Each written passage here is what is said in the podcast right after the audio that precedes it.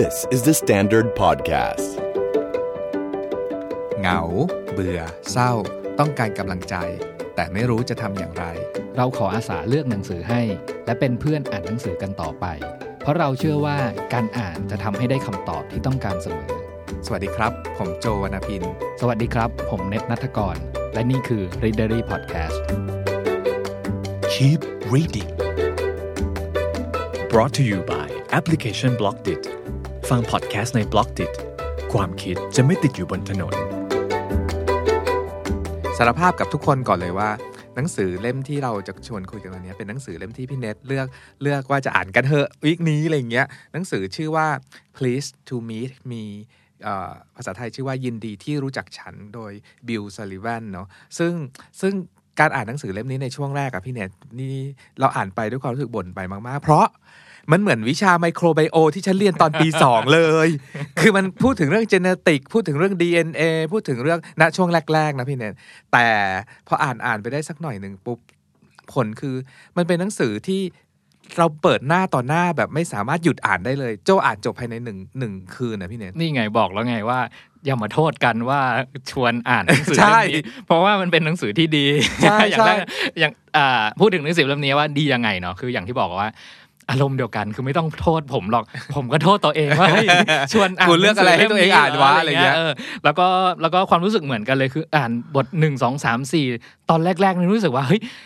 จะรอดไหมเนี่ยคือเพราะว่ามันสับแสงเยอะเนาะแล้วก็แล้วก็อ่าถ้าย้อนกลับไปได้เนี่ยตอนที่เรียนเกี่ยวกับเรื่องพวกเนี้ยคือตอน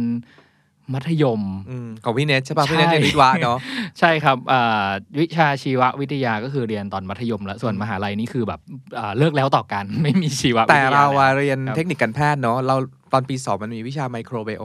ซึ่งก็เรียนเรื่องพวกนี้แหละอ๋อเหรอและเป็นเป็นวิชาที่ฉันเกลียดมากอะอ่าคือพูดตรงๆว่าเป็นวิชาที่เรียนเราโจเรียนไม่รู้เรื่องอะเรื่องเจเนติกเรื่องอะไร แต่ก็เพราะว่าตอนนั้นน่ะมันเป็นยุคเริ่มของการศึกษาเรื่องเจเนติกเนาะอืมอืมแต่พี่เนทเชื่อเชื่อไหมว่าหนังสือเล่มนี้นะ มันเหมือนเราอ่านในวันเนี้ยวิชาเจเนติกที่เราเรียนวันนั้นกับวันเนี้ยโอ้โห มันพัฒนาไปไกลมากๆมากๆมากๆมากๆอะคือตอนเราอ่านจดที่เราเราเราคุยกันแป๊บหนึ่งเนาะว่าเฮ้ยเอ่อข้อมูลที่อยู่ในหนังสือเล่มเนี้ยเวลาเขาอ้างอิงปีอะมันเป็นข้อมูลการวิจัยหลังปี 2000 ทั้งนั้นเลย ใช่ป่ะเออเรื่องเรื่องต่างๆ นานาที่เราเคยรู้เคยเรียนกันสมัยก่อนปี 2000 กับเรื่องที่อยู่ในหนังสือเล่มเนี้ยเหมือนแบบอ้าว เอออันนี้ถ้าเกิดแบบปรับปรุงหลักสูตรได้คนรีบปรับปรุงเลยนะ เพราะว่ามันเป็นเรื่องที่อัปเดตใหม่มากแล้วแล้วมันไม่ใช่เรื่องไกลตัวนะเมื่อก่อนอะเราเคยรู้สึกว่าวิทยาศาสตร์กับชีวิตของเราเป็นเรื่องไกลตัวกัน แต่ในหนังสือเล่มนี้ทำให้เรารู้ว่าเฮ้ยทำไมเราตกหลุมรักคนนี้วะๆอืมทำไมเรามีความคิดทางการเมืองไม่เหมือนกันวะ แล้วเราจะอยู่กันยังไง เรารู้สึกกลัวผีทำไมวะ ทั้งหมดเนี้ยมันเป็นพฤติกรรมของเราที่ถูกอธิบายด้วยความรู้ของเรื่อง DNA เรื่องยีน เรื่องโครโมโซมทั้งนั้นเลยอืมและเล่มเนี้ยอัดแบบแน่นๆแน่นๆดังนั้นในหนังสือเล่มเนี้ยเวลาเราอ่านแล้วรู้สึกว่าเฮ้ยมันมันว่ะ แต่ละเรื่องมันตรงกับกับสิ่งที่เกิดขึ้นในปัจจุบันทั้งนั้นเลยไม่ว่าทำไมเราถึงเป็นโรคซึมเศร้า แล้วทางออกของเราคืออะไรทำไมคนฆ่าตัวตายเยอะจังคำถาม basic ที่เราถามเยอะๆทั้งนั้นเลยเนาะแล้ว passion ในการทำงานมาจากไหน อืมผมอยากพูดอ่า quoteหนึ่งที่อยู่ในหน้า 214 เนาะที่คุณบิลซาลิวานยกมาอีกทีหนึ่งเป็น quote ของขงจื้อเขาพูดว่าความรู้ที่แท้จริงคือการรู้ขอบเขตความไม่รู้ของตัวเองใช่ปะคือคือทำไมถึงไฮไลท์ประโยคนี้ไว้นะว่า ความรู้ที่แท้จริงคือการรู้ขอบเขตความไม่รู้ของตัวเองอะ่ะคือมันเหมือนหนังสือเล่มเนี้ยเปิดโลกมากๆตรงที่ ไอ้ที่เราคิดว่าเรารู้อยู่แล้วเนาะจริง ๆ แล้วเรา เราไม่รู้เออณจุดเนี้ยอ่าตลกดิอ่านอ่านแล้วเรารู้สึกอย่างนี้เหมือนกันพี่แนนแย่แล้ว เราไม่รู้อะไรอีกเยอะมากๆเลยอะเออเออเออแล้วก็ประโยคเนี้ยเหมือนมาตบหลังนิดนึงว่าเฮ้ยดีแล้วแหละถ้ารู้ว่าขอบเขตของความไม่รู้ของตัวเองอยู่ตรงไหนอะจะได้รู้ว่าเฮ้ยมันมีอะไรอีกเยอะแยะเลยที่จะต้องที่จะต้องรู้เพิ่มอะแล้วมันไม่ได้แบบหมดแค่ขอบเขตนี้เท่านั้นนะอะไรเงี้ยเหมือนกับอย่างที่บอกว่า ถ้าเกิดเราหยุดอ่านหนังสือเกี่ยวกับร่างกายภายในร่างกายของเรา ก่อนปี 2000 เนาะแล้วหลังปี 2000 นั้นนะมันมีแบบการค้นคว้ามันมีงานวิจัยมีผลการค้นพบใหม่ๆ เต็มไปหมดเลย แล้วไม่ได้อัปเดตสิ่งนี้เข้าไปในสมองของเราอะก็แปลว่าเราก็รู้เหมือนกับตัวเราเมื่อแบบ 20 ปีที่แล้วอะอืมอือืมมแล้วเนี่ยคือคุณโอปการของหนังสือประเภทที่เรียกว่า brainy books เนาะหรือหนังสือป๊อปไซที่เราถืออยู่ในมือ คือมันเป็นเรื่องความรู้นั่นแหละพูดกันตรงๆ แต่เป็นความรู้ที่สนุกมากๆอะ่ะ แล้วมันเกี่ยวข้องกับการใช้ชีวิตประจำวันของเรามาก ๆ เราว่าหนังสือเล่มเนี้ยสำหรับโจ้นะเราแรงหนังสืออยู่อยู่ระดับเดียวกับเซเปียนเลยนะโอ้พี่โหเนตเออเพราะว่ามันเหมือนทำให้เราเข้าใจชีวิตขั้นลึกซึ้งอะอืมแล้วเข้าใจทั้งอดีตทั้งปัจจุบันแล้วก็อนาคตที่เราจะก้าวต่อไปอย่างไร โดยที่ความรู้พวกนั้นน่ะมันอยู่ใน DNA ทั้งหมดเลยอืมอืมอืมเอ่ออยากคุยถึงคนเขียนนิดนึงก่อนละกันเกริ่นไว้ให้ว่าเอ่อคนเขียนหนังสือเล่มเนี้ย Pleased to Meet Me เนาะชื่อดรบิลซัลลิแวนใช่ป่ะดรบิลเนี่ย เขาจบปริญญาเอกสาขาชีววิทยาระดับเซลล์และโมเลกุลใช่ป่ะ แล้วก็เป็นศาสตราจารย์ที่วิทยาลัยการแพทย์อินเดียนา นะครับ สิ่งที่คุณบิลเนี่ยเขาศึกษาเป็นหลักๆเนี่ยคือศึกษาเรื่องจุลชีววิทยาและพันธุกรรม พี่เนทเรามีมีเพื่อนเรียนสาขานี้เยอะมากๆนะเอาจริงๆนะอืมแล้วมันจะมี sense เหมือนเราจะพูดกันไม่รู้เรื่อง เพราะเราชอบศิลปะชอบแบบว่าร้องรำทำเพลงอะไรของฉันแต่แบบ เออแต่แต่คุณบิลเนี่ยหรืออาจารย์บิลเนี่ย สามารถเอาเรื่องเพลง เรื่องหนังมีตัวอย่างของหนังมากมายอยู่ในหนังสือเล่มนี้ใช่มีตัวอย่างของเพลงนักร้องดัง ๆ มากมาย พูดถึงอืมๆเปิดเรื่องมาก็พูดถึงเทเลอร์สวิฟเลยอะไรอย่างเงี้ยเลยแบบ เฮ้ยฮีเก่งมากอะที่พูดอย่างเงี้ยคือกำลังจะออกตัวนิดหนึ่งว่า ข้อมูลทั้งหมดที่เราพูดในพอดแคสต์วันเนี้ยอาจจะไม่ถูกต้องทั้งหมดในแง่ของชื่อจำนวนตัวเลขหรือหรือหลักการนะครับ แต่ว่าจะพยายามพูดในสิ่งที่สรุปให้เข้าใจแบบง่าย ๆ ก่อนละกัน แต่ว่า สิ่งที่สำคัญที่สุดอะถ้าอยากจะทบทวนแล้วก็แบบเอาความรู้จริง ๆ ตัวเลขจริง ๆ แล้วก็แบบสับแสงจริง ๆ ชื่อ ยีนแต่ละตัวที่จะต้องพูดถึงวันนี้จริง ๆอะให้อ่านในหนังสือ อย่าเชื่อพวกเรามากเลยกันอาจจะพูดผิดพูดถูกได้อะณจุดนี้ถ้าจะพูดถึงความรู้นะ ฉันว่าปูพื้นเบสิกกันก่อนคำเหล่านี้เนาะยีนเนาะ DNA เนาะโครโมโซมเนาะแค่นี้ก็ตายแล้วสำหรับตายแล้วชาวบ้านอย่างเราเนี่ยอะไรอย่างเงี้ยเออเออเออแต่ว่าสำหรับพวกอ่านักศึกษานักวิทยาศาสตร์ทางว่าไมโครไบโอเนี่ยเขาเขาใช้สิ่งพวกนี้เป็นเรื่องประจำวันอืมอืมอืมเอาเอาหลักการในภาพคร่าวๆที่ที่เราที่เราเห็นแล้วเราคิดว่ามันเข้าใจง่าย คือเรารู้สึกว่าเวลาเปรียบเทียบเรื่องเรื่องพวกเนี้ยอะข้อหนึ่งก่อนมนุษย์เราอะมันมีเซลล์เต็มไปหมดทั่วร่างกายเนาะในหนึ่งเซลล์อะทุกๆ เซลล์ที่อยู่ในร่างกายเราอะจะมีโครโมโซมอยู่ 46 ตัวหรือ 23 คู่อยู่ในทุก ๆ เซลล์เหมือนเหมือนๆกันเนาะอันนี้คือ simple basic อืมโครโมโซมนึกออกนึกออกตัว X ตัว Y ใช่ไหมที่เหมือนปาท่องโก๋อะอ่าที่อ่าที่ที่อ่าเหมือนปาท่องโก๋พอนึกได้อืมเออนึกออกแล้วก็ทุก ๆ เซลล์มีเอ่อโครโมโซมเนี่ย 23 คู่นี้เสมอ เพียงแต่ว่ามีหลายคนก็ถามอะแล้วทำไมอ่าเซลล์ที่หน้ากับเซลล์ที่ตูดทำไมไม่เหมือนกันล่ะอะไรเงี้ยอืมเพราะว่าอืมมันก็มีคล้ายๆมีมีตัว control หรือตัว receptor เปิดปิดว่าตรงเนี้ยเป็นเซลล์หน้าต้องฟังก์ชันอย่างนี้ ตรงนี้เป็นเซลล์หัวใจต้องฟังก์ชันอย่างนี้ ตรงนี้เป็นเซลล์ตูดต้องทำงานอย่างนี้อะไรเงี้ยอืมอืมอืมซึ่งหนังสือเล่มนี้อธิบายเรื่องพวกนี้ให้เราโคตรเข้าใจเลยอะคือเวลาพูดถึงเรื่องประเด็นเนาะว่าจริง ๆ แล้วทุกเซลล์อะมีโครงสร้างเหมือนกันเขาเรียกว่าใช่มีมีโครโมโซมชุดเดียวกันใช่ไหมครับใช่แต่ว่าอะเซลล์ที่จะพัฒนาไปเป็นหัวใจกับใช่เซลล์ที่จะพัฒนาไปเป็นนิ้วเท้าอะไรเงี้ย มันใช้ตัวปิดเปิดคนละตัวให้ฟังก์ชันต่างกันใช่ก็เลยพัฒนาไปทำงานอย่างที่มันควรจะเป็นอย่างอันนี้นี้ถูกไหมครับคือทุกเซลล์ของของคนหนึ่งคนเนาะอืมแต่ถึงว่าเซลล์ของเรากับเซลล์พี่เนทเราก็จะมีโครโมโซม 23 คู่เหมือนกันนั่นแหละอืมแต่เราจะมีความต่างกันในเรื่องของยีนหรือ DNA คือที่ในรายละที่เอียดเราพูดว่าเฮ้ยเอ่อจะเทสกันว่าเราเป็นแบบลูกอ่าใครหรือเราเป็นพี่น้องกันไหมใช่ใช่คือไปตรวจ DNA ใช่ไหมใช่ครับใช่ซึ่งไอ้โครโมโซม 23 คู่หรือ 46 ตัวนะ 23 เส้นเนี่ยมาจากพ่อแล้วอีก 23 มาจากแม่มารวมกันเป็นเราเนาะมันก็เลยเกิดเป็นมนุษย์ขึ้นมา มันมีอีกภาพหนึ่งที่เราว่าเราเราเข้าใจง่าย มันมันให้เรานึกถึงข้อมูล Data ของของ DNA ของเราเนี่ยให้นึกถึงหนังสือ box set ใหญ่ๆ box set หนึ่งในหนังสือ box set อะหน้าปกเขียนว่า ชื่อหนังสือว่าจีโนมหรือ Data ของโจ Data เกี่ยวกับยีนของโจเนาะในหนังสือ box set นี้มีหนังสือทั้งหมด 46 เล่มอยู่ใน box set จับเป็นคู่คู่ๆเล่ม 1 เล่ม 2 จบ เล่ม 1 เล่ม 2 จบก็เป็น 23 คู่จบ 23 คู่เนี่ยก็คือโครโมโซมหนังสือโครโมโซมก็คือ 1 คู่ก็คือหนังสือ 2 เล่มจบ ถ้าพูดถึงโครโมโซมอันเดียวก็หนังสือ 1 เล่มจบ ในหนังสือ 1 เล่มเนี้ยมันถูกแบ่งเป็นบทๆแล้วก็มีตัวหนังสือเต็มไปหมดเลยเนาะไอ้หนังสือเต็มไปหมดเลยนะคือ Data ของ DNA ที่มีข้อมูลของเราบันทึกนู่นนี่เนี่ยแล้วก็ในหนังสือถูกแบ่งเป็น chapter ก็คือหนึ่งยีนหนึ่งตัว อืม อืมอันนี้ไม่รู้ช่วยให้ง่ายขึ้นไหมเนาะอืมแต่ว่าไอ้ไอ้ยีนหนึ่งตัวเนี่ยก็ก็จะมีหน้าที่ฟังก์ชัน เฉพาะพิเศษนู่นนี่นั่นเช่นทำให้คุณมีตาสีดำมีผม ผมอย่างนั้นอย่างนี้มีส่วนสูงมีความรู้สึกอย่างนั้นอย่างนี้อะไรอย่างเงี้ยอืมอืมคือเหมือนเหมือนเอาง่ายสุดอะตอนที่ผมเข้าใจคำว่ายีนเนี่ยก็คือสมมุติว่าผมมีคิ้วสีดำอะไรเงี้ย ก็คือมียีนที่บอกว่าเฮ้ยผมเกิดมาต้องมีคิ้วใช่สีใช่ดำใช่ไหมอะไรเงี้ยยีนก็คือก็คือพูดง่ายๆว่า ลักษณะภายนอกทั้งหมดที่เราเห็นเนี่ยเรา มันเป็นสิ่งที่ในยีนเขาโค้ดไว้ใช่ว่าเราจะต้องใช่ ออกมาหน้าตาอย่างเงี้ย คือยีนนี่ก็คือเหมือนเหมือนหนึ่ง chapter ในหนังสือที่ว่า อืม แต่บังเอิญว่าไอ้หนังสือของมนุษย์เนี่ยไอ้เฉพาะหนึ่งเล่มนะ ไม่ใช่หนึ่ง box set นะ มันมีความหนาประมาณ 2 0 0แสนหน้าไง อื้อหืก็คือ da- มันเป็น Data ที่ pack Impact มากๆแน่นมากอืมๆอยู่ในหนังสือหนึ่งเล่ม ณวันเนี้ย project Genome Project ที่บอกว่าทำแบบ DNA มนุษย์เนี่ยมันสำเร็จมาหลายปีแล้วอืมอืม Even- The even- Human Genome Project สำเร็จเมื่อปี 2003 อืมมาหลายปีแล้วครับ Human Human Genome Project ของคนไทยนะครับ ซึ่งกำลังจะโปรโมทกันด้วยเนาะ คือคือต้องเข้าใจว่าจีโนมคำว่า Genome Project อะมันเป็นการทำ Data ของ DNA ของแต่ของมนุษยชาติของแต่ละสายพันธุ์ ที่เป็นคนอเมริกันคนยุโรป คนจีนแล้วถัดมาเป็นคนไทยก็มีสำเร็จแล้ว มันมันมีความต่างกันใน detail อยู่เหมือนกัน แต่ว่า เรารู้ว่าในหนึ่งโครโมโซม หรือหนังสือหนึ่งเล่มเนี่ยประกอบด้วย DNA อะไรบ้าง แต่เรายังศึกษายังไม่หมดหรอกว่าแต่ละยีนแต่ละตัวทำฟังก์ชันอย่างไรแบบครบถ้วนร้อยเปอร์เซ็นต์เพราะมันไม่ได้แค่มันไม่ได้ซิมเพิลอะอืมยีน A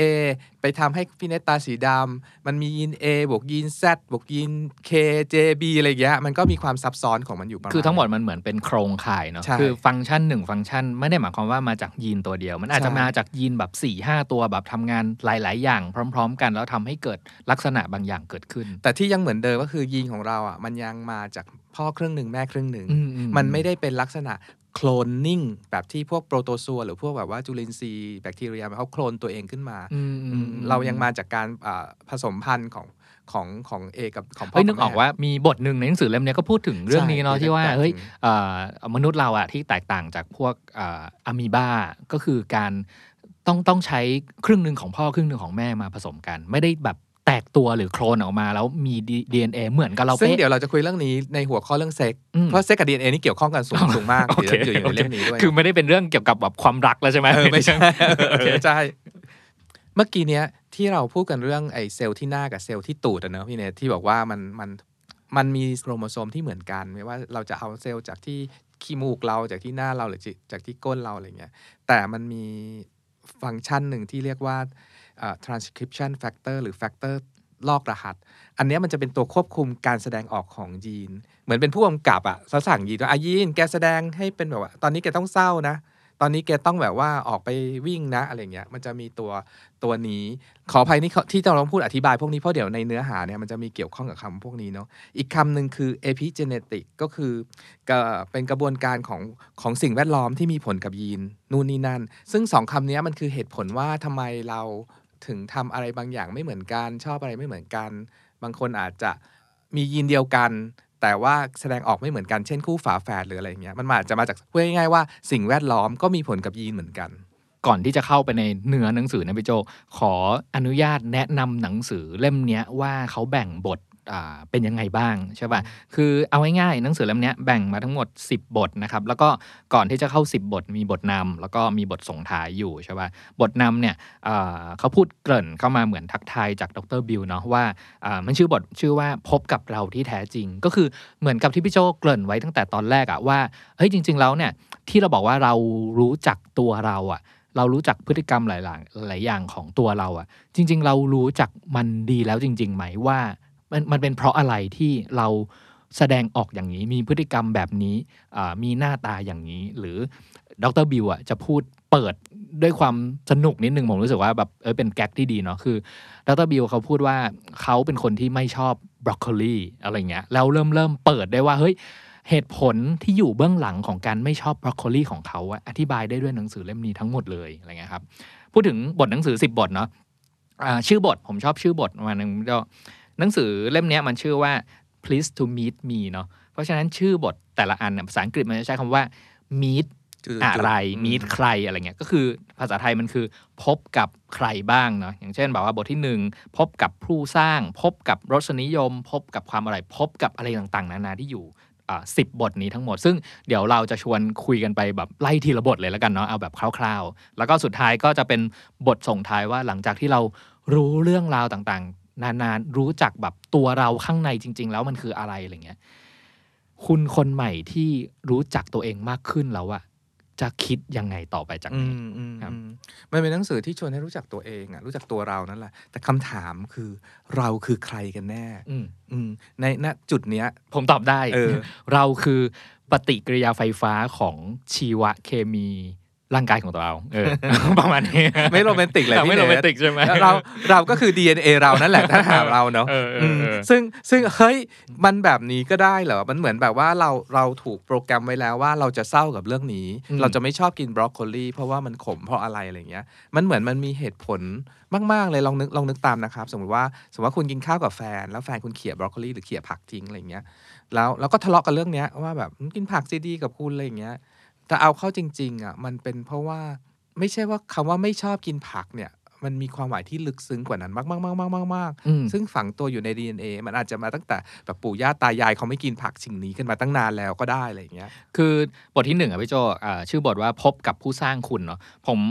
ชวนพี่โจคุยนิดนึงแล้วกันว่า เพราะว่าผมเขียนไว้สามคำก็คือจริง ๆ แล้วผู้สร้างตัวเราอย่างที่ตัวเราเป็นทุกวันเนี้ยมันคือข้อหนึ่งคือ DNA เนาะซึ่งอืมข้างในมียีนอยู่ใช่ป่ะอืมข้อสองมันคือ epigenetics ใช่ป่ะที่พี่โจพูดไปเมื่อกี้ว่าจริง ๆ epigenetic มันคือสิ่งแวดล้อมสารเคมี หรืออะไรก็ตามที่อยู่แวดล้อมกับ DNA แล้วมันทำให้สามารถไปปิดเปิดเอ่อหรือเร่งเสียงแบบเบาดังอืมให้ตัวยีนนั้นมันทำงาน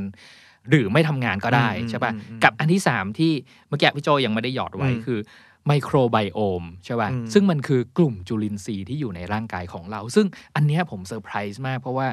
เอาสารภาพตามตรงอะ เมื่อก่อนเนี่ยเคยได้ยินคำที่เกี่ยวกับไมโครไบโอมไมโครไบโอตา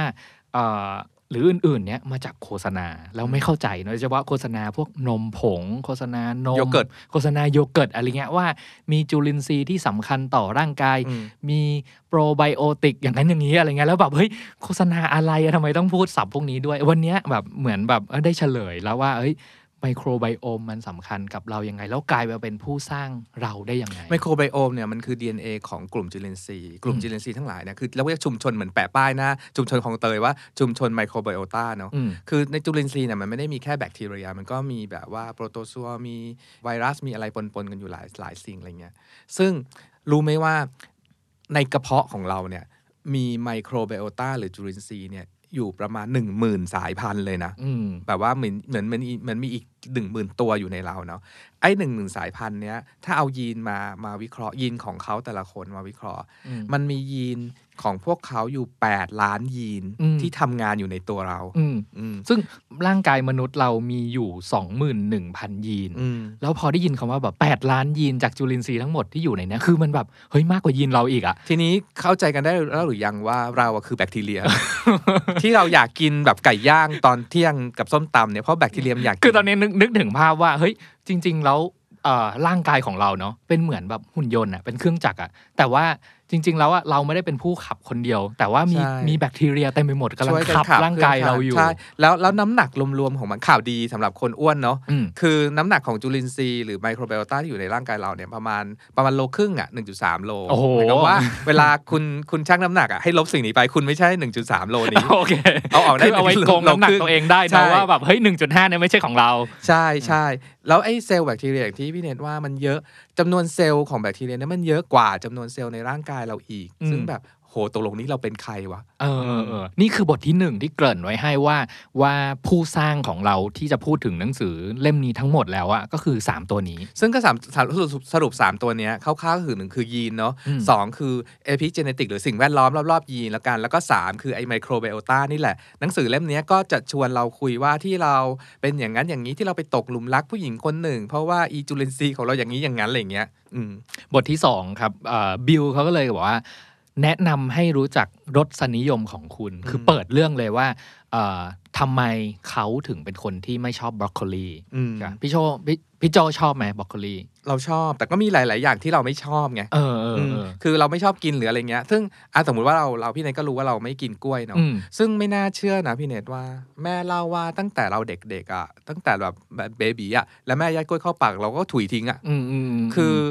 คือมันไม่ใช่เรื่องพฤติกรรมแล้วมันอืไม่มใช่เรื่องอะไรแล้ว แต่มันคือเป็นเรื่องที่ DNA เรากับเขามันไม่ได้กันไงอืเหมือนอาจารย์บิวก็เหมือนที่เขาไม่กินบรอกโคลีแล้วพ่อแม่ก็จับให้เขากินผัก แล้วบรอกโคลีมันเป็นผักที่กินง่ายอะอืมนึกออกปะมันไม่เห็นจะขมตรงไหนเลยลูกเลย แต่สำหรับอาจารย์บิวอะมันขมมากมากมากมากเลยเขาบอกว่ารสชาติและกลิ่นมันเหมือนเห็ดตดเออในหนังสือเล่มเนี้ยพอยสั้นเอเอออถ้าพูดถึงรสชาติเนี่ยยังไงก็ต้องพูดถึงยีนที่เรียกว่า taster เนาะอืมอันหน่อยหน่อยๆอืม คือในหนังสือแบบ Brainy Books เนี่ยมันจะมีศัพท์แสงทางวิทยาศาสตร์ให้คุณแบบว่ามึนหัวเล่น ๆ อยู่หน่อยหนึ่งแต่ว่าถ้าคุณเข้าใจสิ่งนี้แล้วเราว่ามันก็จะสนุกดีอะไอ taster เนี่ยมันเป็นมันเป็นยีนที่ควบคุมแบบว่าเขาเรียกอะไรอะความต่อมรับรสของเราที่อยู่บนลิ้น ซึ่งสำหรับบางคนมันเซนซิทีฟเป็นพิเศษยีนเนี้ย แม่งโคตรเด่นเลยไงเซนซิทีฟเป็นพิเศษ แล้วพอแบบว่าเรากินอะไรที่เท่าๆกับคนอื่นเขา แต่เรารับรสได้มากกว่า มันก็เลยขมกว่าอืมคือประมาณอย่างเงี้ย ถามว่าทำไมเราถึงแบบรับรสได้มากกว่าเขา เพราะว่ายีนเนี้ยถูกเดเวลลอปมาจากแบบบรรพบุรุษของเราที่อยู่ในแหล่งที่อาจจะมียาพิษเยอะ ต้นไม้พิษเยอะ เราก็เลยต้องมีเซนส์ให้ไวว่าถ้าเรากินสิ่งเนี้ยในอดีตเนาะกินสิ่งนี้เราอาจจะตายได้ เราก็อืมต้องเซนราก็เหมือนแบบว่าอ่าของขมคือของมีพิษ ใช่ใช่เขาก็เลย develop อันเนี้ยอยู่ในยีนของเราแล้วก็ส่งต่อๆกันมา อืมอืมอืมอันเนี้ยมันก็คือเหตุผลที่ว่าอ่าทำไมคนสองคนคนหนึ่งอาจจะเป็นคนที่เกลียดบรอกโคลีมากๆ อีกคนหนึ่งก็คือแบบว่าเฮ้ยรสชาติมันก็เหมือนผักธรรมดานี่นะทำไมแบบ อีกคนถึงเกลียดจังวะอะไรเงี้ยใช่ปะอืมเป็นเพราะว่า ต่อมรับรสบนลิ้นของเราเนี่ยทำงานไม่เท่ากัน ซึ่งไอการทำงานไม่เท่ากันเนี่ยเป็นผลมาจากยีนที่ชื่อว่า taster ทำงานไม่เท่ากัน ใช่ใช่แล้วถ้าพูดถึงรสชาตินะ มันมีหัวข้อที่อยู่ในบทเนี้ยสนุกทุกอันเลยพี่เนทอะเรื่องความเผ็ดเนาะความเผ็ดอะจริงๆมันคือความร้อน ความรู้สึกที่เรารู้สึกเผ็ดมันจะไม่เหมือนความหวานความเค็มเนาะอืมอืมอืมมันคือความร้อนที่แผดเผาเราคำถามคือทำไมคนบางคนกินเผ็ดเก่งจัง เห็นเพื่อนสั่งส้มตำแล้วแบบว่าเอาอีกบางคนแม่งพริกเม็ดเดียวก็ไม่ได้แบบว่าจะเป็นจะตายอะไรเงี้ยก็นั่นแหละ เพราะว่าความร้อนเนี้ยมันไปกระตุ้นอะไรบางอย่างในสมองเราให้ ให้เกิดรู้สึกร้อนมากๆ หรือเจ็บปวดมากๆสำหรับคนที่กินเผ็ดไม่เก่งเนาะอืมแต่สำหรับคนที่กินเผ็ดเก่งก็เพราะว่าไอ้ทั้งยวงระบบเนี้ยตั้งแต่ระบบส่งสารไปจนถึงตัวรับสารเนี่ยมันพังไง หรือมันอืมไม่ค่อยดีมันก็เลยไม่รู้สึกกินเผ็ดเท่าไหร่ก็ได้อืมอืมจริง ๆ แล้วยีนที่ควบคุมอ่าการรับความเผ็ดของคนได้เนี่ย เป็นยีนที่ควบคุมการทนความร้อนอืนะมที่จริงแล้วเนาะใช่ป่ะอืมเออเพราะฉะนั้นแบบทั้งหมดเนี่ยเป็นเรื่องของความร้อน เพราะฉะนั้นก็ไม่แปลกเลยตอนที่เราเผ็ดอะเรารู้สึกว่ามันเป็นอาการแบบเดียวที่ที่ได้รับความร้อนคือเหงื่อออกหน้าแดงใช่ป่ะคือการการรีสปอนส์ของร่างกายแบบที่เจอกับความร้อนใช่อะเรื่องกาแฟอ่าฉันบอกแล้วสนุกทุกเรื่องพี่เนทเป็นคนกินกาแฟไหมกินอืมกินราเยอะด้วยกินตั้งแต่ด้วยเช้ายันดึกเลยครับ เรากินกันไปทำไมเนาะ อืมคือคำถามอันนี้คือคือเท่าที่เคยได้ยินมาเนาะมันก็จะมีเพื่อนเราที่เฮ้ยเซนซิทีฟกับกาแฟมาก คือแค่แค่จิบเข้าไปอึกเดียวอะไรเงี้ยใจก็เต้นตึกตักแล้วอะไรเงี้ยกับอีกคนนึงคือบอกว่าแบบฉันก็กินทั้งวันฉันต้มกาแฟทั้งวันเลยไม่เห็นเป็นอะไรเลยอะไรเงี้ยครับเพราะเราเพราะเราแต่ละคนอะมันมียีนที่ทำงานกับกับสารคาเฟอีนที่อยู่ในกาแฟไม่เหมือนกันไง แต่สำหรับคนที่เขากินแล้วเขารู้สึกว่าเอ่อทำให้คึกคักขึ้นมาเนี่ย มันไปเปรียบเทียบกับสารตัวหนึ่งที่อยู่ในร่างกายที่ชื่อว่า อะดีโนซีนอืมอะดีโนซีนเนี่ยมันมันจะมันจะเกิดขึ้นตอนที่เราตื่น แล้วก็อืมค่อยๆ ลดลงจนกระทั่งเราหลับอืมดังนั้นไอคาเฟอีนเนี่ยมันทำหน้าที่แทนอะดีโนซีนอืมพอเข้าไปแล้วมันก็ทำให้เรารู้สึกตื่นอะเออเออ that's เออ why ใครกินกาแฟหรือกินคาเฟอีน จริง ๆ ต้องบวกน้ำตาลด้วยนะ แล้วทำให้เรารู้สึกตื่นตื่นแบบคึกคักอยู่ได้อะอืมอือืมมอืม เรื่องนมก็สนุกนมก็คือเรื่องเรื่องเอ่อโปรไบโอติกต่างๆ หรือว่าทำไมคนบางคนกินนมแล้วท้องเสียอืมก็เพราะว่ามียีนที่ไม่สามารถย่อยกรดแลคติกที่อยู่ในนมได้อย่างเงี้ยเป็นต้น เรื่องนมนี่ผมสนุกอีกอย่างหนึ่งคือ หนังสือเล่มเนี้ยเล่าให้ฟังว่าอะจริง ๆ แล้วเนี่ยอ่า พวกเราอะควรหยุดกินนมตั้งแต่แบบว่าแบบแม่ไม่ให้นมใช่แล้วเนาะเอเอออแล้วก็ร่างกายเราอ่า response กับสิ่งนี้ยังไง ก็คือจริง ๆ แล้วอะร่างกายไม่ต้องสั่งให้ยีนที่ดูแลการย่อยนมอะทำงานอีกต่อไป เมื่อเราหย่านมแล้วใช่ป่ะเออแต่ว่าอ่ามนุษย์อะเนาะเราอยู่ในพื้นที่ที่เราแบบเลี้ยงปศุสัตว์เลี้ยงสัตว์ที่แบบให้กินนมอะไรเงี้ยแล้วก็เป็นนมก็เป็นอาหารของเราอะไรเงี้ยเพราะฉะนั้นสายวิวัฒนาการของเราอะก็เลยอนุญาตให้แบบว่าเฮ้ย ยีนที่ทำฟังก์ชันแบบย่อยนมเนี้ยก็จงทำงานต่อไปเถอะ เพราะว่ามันคืออาหารของเราใช่ป่ะแต่ว่าก็เนี่ยแหละมันก็จะมีปัญหาก็ของการทำงานหรือไม่ทำงานของของยีนในบางคนบางคน เพราะฉะนั้นคนบางคนจะมีปัญหากับการย่อยนมไม่ได้ใช่ป่ะซึ่งซึ่งอันเนี้ยเป็นคำพูดที่ไม่ค่อยแฟร์กับคนที่ย่อยนมไม่ได้เนาะเออจริง ๆ แล้วเอาใหม่เนาะ การย่อยนมไม่ได้เป็นเรื่องปกติอ่าใช่เนอะร่างกายเนี่ยสร้างการย่อยนมได้เนี่ย ตอนที่เราจะกินนมแม่เท่านั้นใช่ แต่พอเราหย่านมแม่แล้ว เราควรจะต้องย่อยนมไม่ได้ อืมแต่สังคมเราเนี่ยให้เด็กกินนมต่อกินนมต่อ มันก็ท้องเสียขี้แตกกันไปจนกระทั่งมัน develop หรือ mutate มาเป็นอาฉันพอกินนมได้ก็ได้ เพราะฉะนั้นไอ้พวกมนุษย์กินนมนี่คือเป็นมิวแทนแล้วใช่ไหมใช่มันคือมิวแทนหน่อยๆนี่คือการเออมิวแทนจริงๆนะอ่าพูดง่ายๆนะลองสังเกตก็ได้ คนกินนมไม่ได้ มักจะเป็นคนเอเชียมากกว่าคนยุโรป เพราะคนยุโรปเขาแบบว่าเหมือนดินแดนฟอร์ที่ปักิจจุมศาสตร์ใช่ใช่เป็นต้นอืมอืมอีกเรื่องที่สนุกคือเรื่องวายพี่เน็ตอ่าเรื่องวายนี่โคตร เรื่องเรื่องเรื่องวายเนี่ยบอกเลยว่ามันเป็นคำปลอบใจของผมมากอืๆมเพราะว่าผมมีปัญหาอย่างนี้คือ ไม่กล้าบอกเพื่อนเวลาไปกินไวน์เนาะว่าแบบไม่รู้กูไม่รู้ว่ากูไม่รู้ว่าไอ้ไวน์ว่าขวดไวน์ถูกแพงถูกกับแพงต่างกันยังไงขวดเนี่ยมันอร่อยต่างแล้วกันยังแล้วไงกลิ่นมันต่างกันยังไงวะแล้วรสชาติมันต่างกันยังไงวะเออเออคือสำหรับเราอะ ซึ่งพี่เน็ตรู้ไหมว่าคนอย่างพี่เน็ตคือคนปกติอ่าแค่เขาไม่ได้พูดกันออกมา มันมียีนตัวที่ชื่อว่า supertaster ใช่เนาะที่ที่ทำให้บอกว่าลิ้นของคนที่มียีน supertaster นี่คือแบบแยกความฝาด ความแบบว่า bitterness อ่ากลิ่นรสชาติของผลไม้นั้นนี้ที่และอยู่ข่าวในดีไวน์คืออะไรด้รู้ป่ะเออคนที่มียีน supertaster เนี่ย มีเฉพาะอยู่ในลิ้นคนที่มีนักชิมไวน์เท่านั้นอืมคนอีก 99%บนโลกใบเนี้ยคือไม่มีหรอกสิ่งนี้แล้วก็หลอกเออคือหลอกกันมาตลอด มันหลอกกันขนาดนี้เลยนะว่าเขามีการวิจัยที่แบบว่าเอาไวน์ถูกกับไวน์แพงและสลับฉลากนู่นนี่นั่นอืมอืมคนกินก็ไม่รู้อะเอออัอันนี้อันนี้อันนี้ก็ถือว่าอะยากแล้วแต่ฉันชอบอันนี้ว่ะ มันมีการวิจัยหรือการทดลองอันหนึ่งเอาไวน์ขาวมาใส่สีแดง อืมใส่สีผสมอาหาร สีผสมอาหารนี่เป็นเออสีแดงอืมและคนกินจำนวนมากคิดว่านี่คือไวน์แดง เออ คือคือคือดังนั้นมันถึงขั้นนี้แหละเอาผมแฟกต์ผมชอบอีกการทดลองหนึ่งพี่โจเอ่อให้ชิมน้ำแร่เอออ่าซึ่งใช่ป่ะเป็นขวดน้ำแร่ยี่ห้อต่างเอๆอใช่ไหมแต่จริง ๆ แล้วว่าน้ำที่อยู่ข้างในคือน้ำก๊อกน้ำก๊อกใช่ไหมที่รถสวนน่ะในหนังสือพูดอย่างนี้อะแล้วก็แล้วก็เอ่อผลการทดลองก็คือ คนชิมน้ำเนี่ยก็จะบอกความอร่อยไปตาม ภาชนะที่บรรจุแล้วก็ฉลากแล้วก็ยี่ห้อใช่เรื่องนี้นะมีอีกหลายเรื่องที่อยู่ในนี้ที่สนุกเลยเรื่องโค้กอะไรเงี้ยเช่นแบบว่าให้กินโค้กแบบไม่ต้องเห็นยี่ห้อกับแบบเห็นยี่ห้อแล้วอืมรสก็ไม่เหมือนกันเห็นยี่ห้ออร่อยกว่าอะไรเงี้ยอืมันคืออะไรล่ะใช่ไหมอืมทีนี้คือเราพูดได้แต่แบบผิวๆเพราะเรื่องมันเยอะเนาะไปหาอ่านในหนังสือเล่มนี้ครับมันสนุกมาก คือ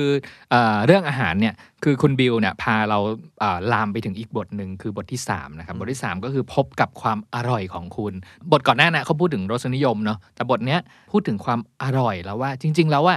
เหตุผลของอาหารบางประเภทที่เรารู้สึกแบบอร่อยจังเลย อย่างเช่นอาหารแบบประเภทแป้งน้ำตาลมันนี่เลยเกลืออะไรๆเงี้อายหารเค็มอาหารมันอาหารหเอวาอนเออเออทำไมทำไมมันถึงกลายเป็นอาหารอร่อยสำหรับพวกเรา อืมอืม คือหัวใจสำคัญของบทเนี้ยผมรู้สึกว่าอยู่ตรงนี้แหละว่าเอ้ยทำไมเราถึงโหยหาชีวิตที่เต็มเปี่ยมวงเล็บไปด้วยแคลอรี่ใช่ป่ะเขาพูดถึงว่าว่าเนี่ยแหละ ทำไมเราถึงโหยหาของหวานทำไมเราเราถึงโหยหาของทอดของที่มีมันของที่มีแป้งของที่มีน้ำตาลเยอะๆอะไรอย่างเงี้ยเออเขาอธิบายถึงเรื่องยีนในการเอาชีวิตรอดของเราเนาะว่าเฮ้ยจริง ๆ อาหารต่างๆ ที่มีรสชาติที่เราพูดถึงเนี่ยมันคือแหล่งพลังงานอืมใช่ป่ะแล้วแล้วพวกเราอะแบบว่าอ่าสิ่งมีชีวิตอย่างมนุษย์เราเนี่ยอยู่ได้ด้วยการเอาพลังงานเข้าไปในร่างกาย เพราะฉะนั้นมันก็เป็นหน้าที่ของยีนที่สั่งให้เราต้องหา อาหารที่มีความหวานต่างๆ เหล่านี้ เพราะเรารู้ว่าเมื่อไหร่ก็ตามที่ได้กินของหวานเข้าไป นั่นคือแหล่งพลังงานชั้นดีของร่างกาย แต่ความขัดแย้งมันอยู่ตรงนี้พี่เนทไอ้ยีนความอร่อยทั้งหลายแหละเค็มมันหวานเนี่ย มันยังอยู่ในเรา แต่โลกที่มันสะดวกสบายแล้วมันเปลี่ยนไปมากขึ้นน่ะ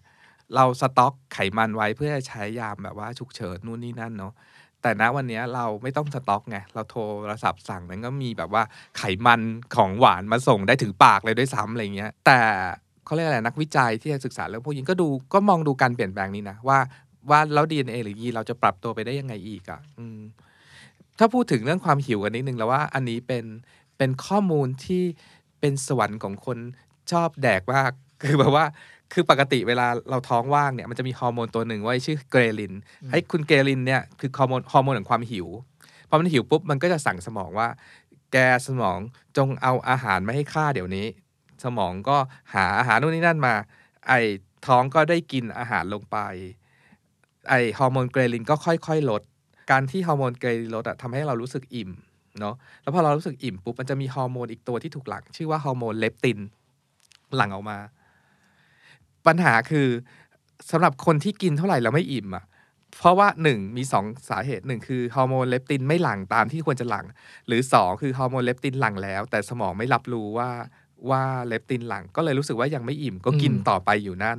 ดังนั้นเวลาเราไปกินบุฟเฟ่ต์แล้วเราไม่อิ่มอยู่นั่นแหละก็อาจจะเป็นที่ฮอร์โมนของเราก็ได้ คืออย่ามาโทษตัวเรา คือคือโทษยีนเราได้ไหมโทษคือยีนโทษยีนตัวที่เราที่ไม่สั่งให้เราหยุด หยุดกินสักทีใช่ไหมคือไม่รู้จักไม่อิ่ยากมให้หยุดไม่รู้จักอิ่มใช่ป่ะเออเออเออคือมันน่าสนใจนะพี่เนทมันคือคือผู้เขียนนะพยายามจะบอกว่าเฮ้ยแก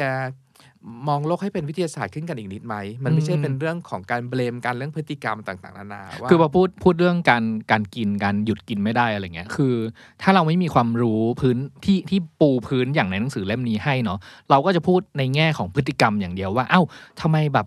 มึงอ้วนมึงก็แบบว่ากินให้มันน้อยๆหน่อยสิหรือก็หยุดกินให้มันปริมาณพอดีสิอะไรเงี้ย โดยที่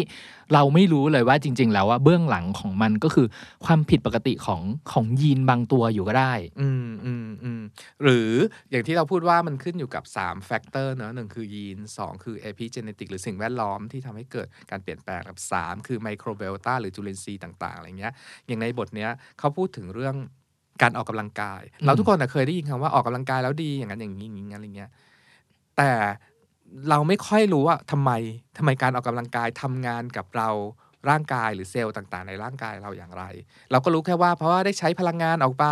เราก็จะแบบดึงพลังงานที่เราสะสมจากแป้งไขมันที่อยู่ในตัวเราก็ทำให้เราหุ่นดีขึ้น อันนั้นก็ใช่ถูกต้องเนาะแต่มันมีมีอีกอันหนึ่งที่เกี่ยวข้องกับไมโครเบลตาหรือชุมชนจุลินทรีย์ในนี้ไว้ยที่เขาพูดว่าถ้าเราออกกำลังกายเยอะ ๆ เนี่ย มันเหมือนเป็นการเพิ่มจำนวนและความแข็งแรงให้ไมโครเบลตาหรือจุลินทรีย์ที่คอยดูแลเราอยู่อืมนี้ด้วยอะไรเงี้ยอืมอืมเออ เรื่องนี้ไม่ไม่ไม่เคยรู้ อืมอืมคราวนี้มาถึงบทที่ 4 แล้วพี่โจ พบกับการเสพติดของคุณใช่ปะ addiction อ่าบทเนี้ยก็จะพูดถึงเรื่องแบบการกินเหล้าการอืมเสพยาอืมว่าว่าเฮ้ยจริงๆแล้วการควบคุมความประพฤติของพวกเราให้กลายเป็นคนแบบกินเหล้าหรือหรือเสพติดพวกเนี้ย มันมาจากยีนหรือเปล่า หรือมาจากพฤติกรรมส่วนตัวของเราเองอืมซึ่งความรู้ตามเซนน่ะ หรือที่สสสบอกมาจากพฤติกรรมทั้งนั้นเลยนะ อืมอืมแต่ร้อยเปอร์เซ็นในหนังสือเล่มนี้พูดว่ามาจากยีนหรือ DNA เราทั้งนั้ไม่นร้อยไม่ใช่เพราะจนไม่ใช่เพราะเครียด ไม่ใช่เพราะจนเพราะเครียด แต่อ่าเพราะว่า DNA ของเขา คืออย่างนี้พูดถึง addiction หรือการเสพติดเนี่ย สมมติว่าถือว่าโจเน็ตแล้วเราพวกเราทุกคนกินเหล้า ไม่ได้หมายความว่าเราทุกคนจะต้องติดเหล้าหรือติดยาเสพติดร้อยเปอร์เซ็นต์เอาเคลียร์เรื่องนี้ก่อนเนาะมีคนแค่สิบเปอร์เซ็นเท่านั้นที่ติดจากการเสพของพวกนี้ อืมการจะรู้จักแอลกอฮอล์แล้วทำไมเราถึงชอบมันกันเนี่ย เพราะว่าต้องรู้จักฮอร์โมนตัวหนึ่งที่ชื่อว่าโดพามีน โดพามีนเนี่ยจำง่ายเป็นฮอร์โมน reward เนาะมนุษย์เราจำเป็นต้องมันต้องได้รับ reward อย่างเงี้ย เมื่อหนึ่งคือ survive รอดตายรอดชีวิตแล้วกับสองคือ ได้สืบพันธุ์หรือว่าดำรงเผ่าพันธุ์ต่อไปก็คือ มันฮอร์โมนนี้มันก็จะมาถึงว่าเราตกปลาได้แล้วแบบว่าสมัยก่อนเราตกปลาได้ เราก็จะหลั่งฮอร์โมนนี้กันอะไรเงี้ยหรือหลังจากที่เรามีเพศสัมพันธ์แล้วเราก็จะหลั่งฮอร์โมนโดพามีนแล้วมันเป็นฮอร์โมนที่แบบซาบซ่าน reward มีความสุขอะไรอย่างเงี้ยแต่ว่าแอลกอฮอล์เนี่ยมันมีคล้าย ๆ ว่าทำงานหรือ related กับการไปกระตุ้นให้หลั่งโดพามีนแบบไม่หยุดยั้งอะหรือสารเสพติดต่างๆเนี่ยมันทำให้เรารู้สึกไฮนั่นแหละ รู้สึกมีความสุขล่องลอย แต่คุณต้องไม่ลืมว่ามันคือสารที่เราเอาจากข้างนอกร่างกายใส่เข้าไปในตัวเนาะดังนั้นวันที่คุณหยุดใส่เข้าไปในตัวเนี่ย มันก็จะเกิดการ drop อย่างรุนแรง มันก็จะเกิดการแบบไม่ว่าจะแฮงก์หรือว่าเขาเรียกอะไรอะโหยหายาต่อไปอะไรเงี้ยเนี่ยทำให้เกิดการเสพติดเรื่องเรื่องแอลกอฮอล์มีเรื่องหนึ่งที่ที่เราชอบเพราะเราเป็นคนกินเหล้าแล้วหน้าแดงพี่เนท ใช่ปะมันมีคำว่า Asian flush อืมคนที่กินเหล้าแล้วหน้าแดงอะอืมมันคือคนที่คือกระบวนการของแอลกอฮอล์นะครับ สมมติว่าคนเรากินเหล้าเนาะ แอลกอฮอล์เนี่ยมันคือมันคือสารแอลกอฮอล์ชนิดหนึ่งอะมันเข้าไปในร่างกาย ร่างกายที่หรือตับเนี่ยมันจะเปลี่ยนจากแอลกอฮอล์ให้เป็นอะซิตัลดีไฮอืมระดับหนึ่งก่อนอะซิตัลดีไฮด์เนี่ยมันเป็นเป็นสารที่เรียกว่ามีพิษอยู่พอมีคำว่าไฮด์ไฮด์นี่คือสารพิษเนาะเออเนอะเออจริงเนอะใช่เออแล้วพอหลังจากนั้นตับอะก็จะเปลี่ยนอะซิตัลดีไฮด์ให้เป็นอะซิเตตซึ่งเป็นสารที่ไม่มีพิษและอยู่ในร่างกายเราได้อืมทีนี้ ไอ้ไอ้ไอ้ที่พูด 3คำเนี้ยแอลกอฮอล์อะซิตัลดีไฮด์แล้วก็อะซิเตตเพราะว่า that's why เราทุกคนถึงกินเหล้าได้ไม่เท่ากันไง อืมอืมอืมอืมอืมมันคือมันคือเกี่ยวข้องกับเอนไซม์ที่ช่วยย่อยแอลกอฮอล์ใช่ไหมใช่ย่อยสลายใช่แอลกอฮอล์ใช่ใช่ไหมใช่ใช่แปลว่าคนที่อะจริง ๆ แล้วเอาเอาได้พูดอย่างเงี้ยแอลกอฮอล์เหมือนเป็นสารพิษที่เข้าไปในใช่ร่างกายใช่แล้วเอนไซม์ในร่างกายก็คือพยายามที่จะสลายมันออกไป ใช่ไหมครับใช่ไอกระบวนการสลายสารพิษนี่แหละ มันก็เลยทำให้เราหน้าแดงเหมือนอืมไปเจอพิษ ใช่ ทีนี้บางคนน่ะมันเปลี่ยนจากไอ้ตรงไอ้หน้าแดงจากอะซิติลดีไฮเนี่ยเนาะเปลี่ยนเป็นอะซิเตตได้เร็ว ก็หายแดงเร็วอืมมันก็กลายเป็นเป็นระบบร่างกายโอเคล่ะฉันไม่มีพิษฉันไม่ได้เมา คนที่ระบบตรงเนี้ยถือว่าเรียกว่าระบบดีละกันอ่าจากการดีสลายแอลกอฮสอล์ลายได้แอลกอฮอล์เร็ได้วเร็ว ก็กินเท่าไหร่ก็ไม่เมาไงอืมันจะมีเพื่อนแบบนี้นึกออกปะใช่ แล้วแบบสามารถกินเหล้าได้เป็นวันๆตลอดเวลาไม่เมา กินเวลาต่อเนื่องมา กี่ปีก็แล้วแต่ก็จะไม่เมา คำว่าเมาเนี่ยมันมันมันมีเซนนิดๆว่าสองอย่างหนึ่งคือเมาเนี่ยคืออาการแบบเอ่อมึนหัวเอ่อใจเต้นรัวอืมเหงื่อแตกเอ่อตัวแดงหรืออะไรอย่างเงี้ยมันคือการกระตุ้นแบบหนึ่งกับอีกแบบหนึ่งก็คือความรู้สึกซาบซ่านมีความสุขอืมอืมไอคนที่กินไม่เมาแล้วมันรู้สึกซาบซ่านมีความสุขมันก็แบบงั้นฉันก็กินได้เรื่อยๆสิอะไรเงี้ยแต่คนไม่เหมือนกัน มันมีคนอย่างโจ้ที่กินเหล้านิดๆหน่อยก็รู้สึกหน้าแดงแล้วก็อาการเหมือนจะตายอะอืมเหมือนแบบหายใจติดขัดแล้วก็ เหมือนตัวร้อนมาก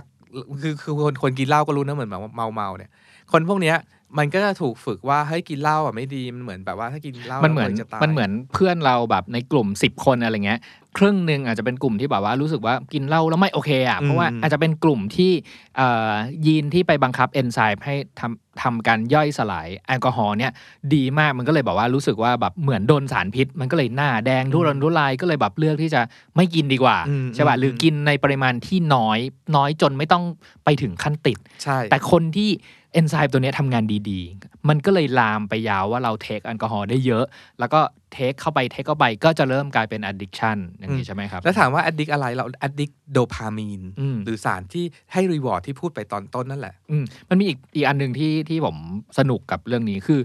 ทำไมแอลกอฮอล์จึงมีผลกับบางคนมากกว่าคนอื่นอืมใช่ป่ะอย่างเช่น ดื่มเท่ากันอะไรเงี้ยแล้ว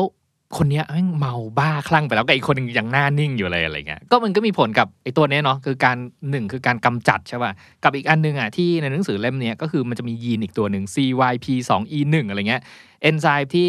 สำคัญต่อการลดระดับแอลกอฮอล์ให้กลายเป็นอะซิตาลดีไฮด์อะไรเงี้ยแล้วแล้วมันจะมีผลต่อการที่แบบเฮ้ยเมาแล้วแสดงออกอย่างนั้นอย่างนี้ด้วยแบบไหนแบบไหนอืมเมาเงียบกับเมาพูดอะอืมอืม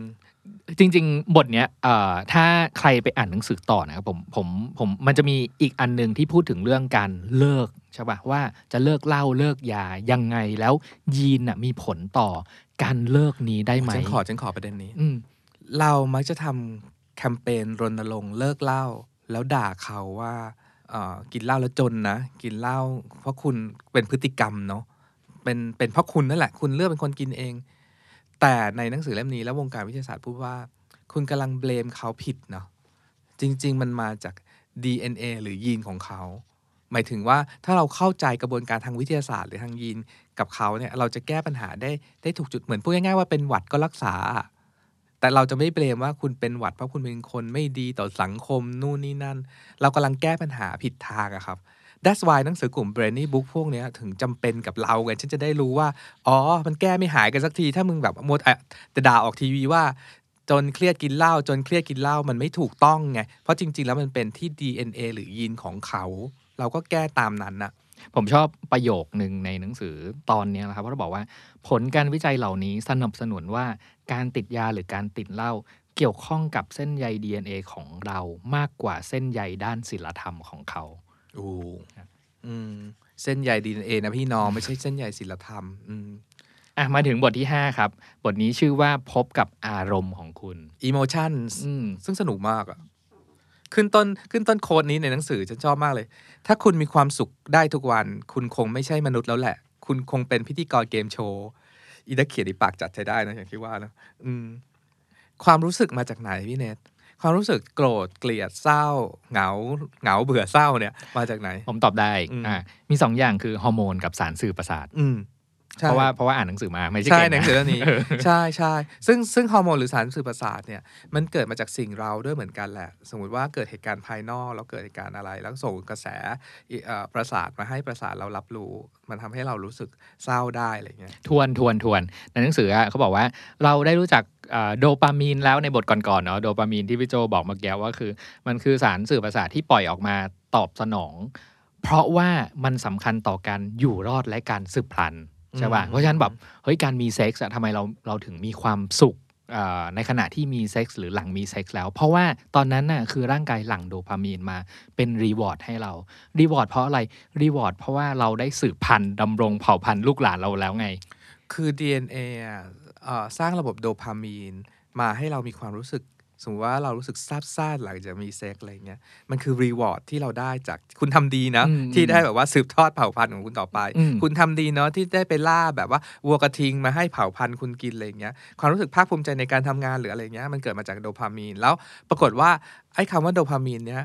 การระดับการขึ้นลงของมันอะเกี่ยวข้องกับอารมณ์ต่างๆ ของเราไม่น้อยเลย เช่นถ้าถ้าโดพามีนลดลง เราจะรู้สึกหดหู่ขาดแรงจูงใจ ไม่มี passion ในการทำงานอืมเพราะมันเป็นฮอร์โมนของความสำเร็จในการแบบว่าดำรงชีวิตเผ่าพันธุ์เนาะหรือถ้าโดพามีนคุณมากเกินไปอะคุณก็จะมีความเอ่อก้าวร้าว จะออกไปฆ่าสัตว์อยู่ตลอดเวลาอืมแล้วก็แบบว่ามีสมาธิสั้นรีบทำรีบทำรีบรีบอะไรเงี้ยอืมอีกอันหนึ่งที่ผมแบบรู้สึกว่าโอเคโอเคเริ่มเข้าใจอ่าคนที่บอกว่าตัวเองเป็นโรคซึมเศร้าอะจริงๆแล้วถ้าพูดในแง่ของโดปามีนอะก็คือ เรามีระดับโดพามีนต่ำอย่างเรื้อรัง จนทำลายความสุขไปเลย ก็คือนั่นแหละเข้าสู่ก็คือภวะโดพามีนกรอยู่ซึเศร้าดีมอะ ซึมเศร้าก่อนโดยคำ wording เหมือนเล่นคำก็ได้ซซึมเศร้าก็คือเศร้าซึมอืมเนาะก็คือความเศร้าที่ไม่มีวันจบของคนที่เกิดขึ้นนานๆอะไรเงี้ยไออาการแบบเนี้ยมันเป็นอาการอ่าที่ยีนของเราคอนโทรลการทำงานระบบต่างๆ ในร่างกายของเราโดยเฉพาะหนึ่งโดพามีนอย่างที่ว่าให้เป็นมีโดพามีนอยู่ในระดับต่ำกับมีมีผลอีกอย่างของการซึมเศร้าก็คือ คนที่เป็นซึมเศร้าสังเกตไหมจะรู้สึกไม่อยากทำอะไร รู้สึกว่าอยากนอนนิ่ง ๆ ไม่มีแรงทำอะไรเลย มันไม่ใช่จากอารมณ์นะ แต่มันเป็นเพราะว่ามันมีเซลล์ในในเซลล์ร่างกายมนุษย์อะครับพี่เดชมันมีเซลล์ที่เรียกว่าไมโตคอนเดรีย ไมโตคอนเดรียเหมือนแบตเตอรี่สำรองแบตเตอรี่ของเราตัวเล็ก ๆ ที่อยู่ในเซลล์เต็มร่างกายไปหมด แล้วพอคนที่เป็นซึมเศร้าเนี่ยมันเหมือนไมโตคอนเดรียไม่สามารถเก็บพลังงานตรงนี้ไว้ได้ ไม่มีพลังงานสำรอง หรือมีแต่เอาออกมาใช้ได้เต็มไม่ไม่เต็มประสิทธิภาพ ก็คือมันเหมือนแบบไม่ได้จ่ายพลังงานให้เราอะเราก็เลยรู้สึกแบบ อ่อนปวกเปียก อยากนอนกองอยู่กับพื้นอย่างนั้นนะใช่ปะใช่ใช่คือระบบของยีนที่มันน่าทึ่งมากเลยอะคือโดพามีนเนี่ยเป็นเป็นฮอร์โมนที่เกี่ยวข้องกับอ่าการให้รางวัลการแบบมีความสุขเนาะแต่อย่างที่เกริ่นไว้เรามีความสุขตลอดเวลาก็ไม่ได้ มันมีฮอร์โมนอีกตัวคือเซโรโทนินมาดึงให้เฮ้ยมึงกลับมา balance มาปกติ มึงจะดีดตลอดเวลาไม่ได้ มึงต้องกลับมาปกติให้ได้ ไอเซโรโทนินหรือว่าฮอร์โมนสันติสุขสงบเนี่ยไปเกี่ยวข้องกับฮอร์โมนอีกตัวชื่อว่า เมลาโทนินสุดดังอืมเกี่ยวกับการนอนไงล่ะจำได้ตอน Why We Sleep ใช่เราพูดใช่ถึงเมลาโทนินเยอะหใช่น่อยใช่ใช่มันเกี่ยวกันยังไงพี่โจก็คือนึกออกปะสมมติว่าคืนนี้เราออกไป dance กับเพื่อนแล้วแม่งคึกมากๆสนุกมากอืมๆไอไอฮอร์โมนโดพามีนก็อาจจะหลั่งออกมา ถ้าคุณแบบแถมแบบคุณได้สามารถมีเซ็กกับใครก่อนกลับบ้านเนี่ยคุณจะแบบพูดง่ายๆว่าตื่นเต้นจนนอนไม่หลับอะแต่ว่า ถ้าทำแบบนั้นร่างกายมันก็พังเนาะไอเซโรโทนินก็คืออีกตัวมาดึงว่าอะมึง calm down calm down ลงมาหน่อยอยู่ให้สงบ แล้วเซโรโทนินตัวเนี้ยทำงานกับเมลาโทนินเพื่อจะปิดสวิตช์ว่าได้เวลานอนแล้วได้เวลานอนแล้วอืมเข้าสู่นิทรากันเถอะพวกเราทุกคนอืมอืมคือคือมันมันทำงานแบบต่อเนื่องเหมือนแบบว่าส่งไม้กันเนาะว่าแบบใช่เออตัวที่หนึ่งทำตัวที่สองทำตัวที่สามใช่ทำถึงจะครบรูปของมันใช่อะไรเงี้ยใช่เออใช่เพราะฉะนั้นไอการที่ เราเริ่มไม่ฟังก์ชันอย่างที่ควรจะเป็นอะก็คือความผิดปกติของการหลั่งฮอร์โมนต่างๆ เหล่านี้ ใช่ใช่ใช่ก็มีสั้นๆอีก 2 ตัวคอร์ติซอลเป็นฮอร์โมนที่เกิดขึ้นตอนที่เรารู้สึกจะมีภัย แบบว่าสมมติว่ามีคนร้ายจะทำร้ายเราไอ้ตัวนี้จะหลั่งเข้ามาเพื่อให้เราตื่นตัวจัดการกับเรื่องนี้ให้ได้อะไรอย่างเงี้ย แล้วนอกนั้นก็จะเป็นเรื่องฮอร์โมนเพศ แล้วจริงๆ เป็นเรื่องใหญ่นะครับ เรื่องฮอร์โมนเพศที่ที่ balance ไม่ว่าจะเป็นเทสโทสเตอโรนหรือว่าเอสโตรเจนเนี่ย แต่ว่านั่นแหละไปอ่านเอาเรื่องมันเยอะอืมสิ่งที่เราอยากคุยตอนนี้คือเรื่องเรื่องบูลลี่ว่ะพี่เน็ตอืมอืม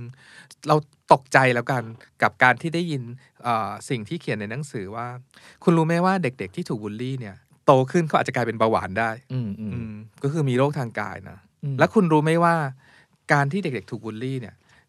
มันฝังกันอยู่ใน DNA เลยทีเดียวอืมหนังสือพูดว่าไม้และหินอาจทำให้ร่างร่างกายเราแตกหักได้ แต่การบูลลี่ทำให้ DNA แตกหักได้อืมอืมอืมคือมันเหมือนกับ เอาพูดง่ายๆเนาะว่าเด็กที่เติบโตขึ้นมา แล้วอะไรต่างๆ ที่เขาเจอในวัยเด็ก อาจจะส่งผลต่ออารมณ์ของของเด็กคนนั้นเมื่อโตเป็นผู้ใหญ่ ใช่ เพราะ อย่างที่พี่โจพูดอะว่าบาดแผลที่เขาเคยได้รับตอนเด็กอะมันไม่ใช่แค่บาดแผลทางกาย และไอ้ที่พูดว่าบาดแผลทางใจอะอาจจะแปลความหมายว่าจริง ๆ แล้วมันคือบาดแผลที่มาร์กเอาไว้บน DNA ของเด็กณจุดนี้สำหรับเราใจกับ DNA คือสิ่งเดียวกันแล้วนะพี่เนทอืมอืมคืออ่านเรื่องนี้แล้วอินอะอืมแล้วเด็กที่ถูกโดนโดนโดนทำร้ายตอนเด็กหรือถูกบูลลี่ตอนเด็กเนี่ย มีโอกาสที่โตขึ้นจะกลายไปเป็นคนบูลลี่คนอื่น เพราะอะไร เพราะว่า DNA ของเขาถูกทำลายตรงเนี้ย มันเกี่ยวข้องกันเฉยอะคือหัวข้อเนี้ยผมอยากชวนพี่โจคุยคำศัพท์เทคนิคอีกคำหนึ่ง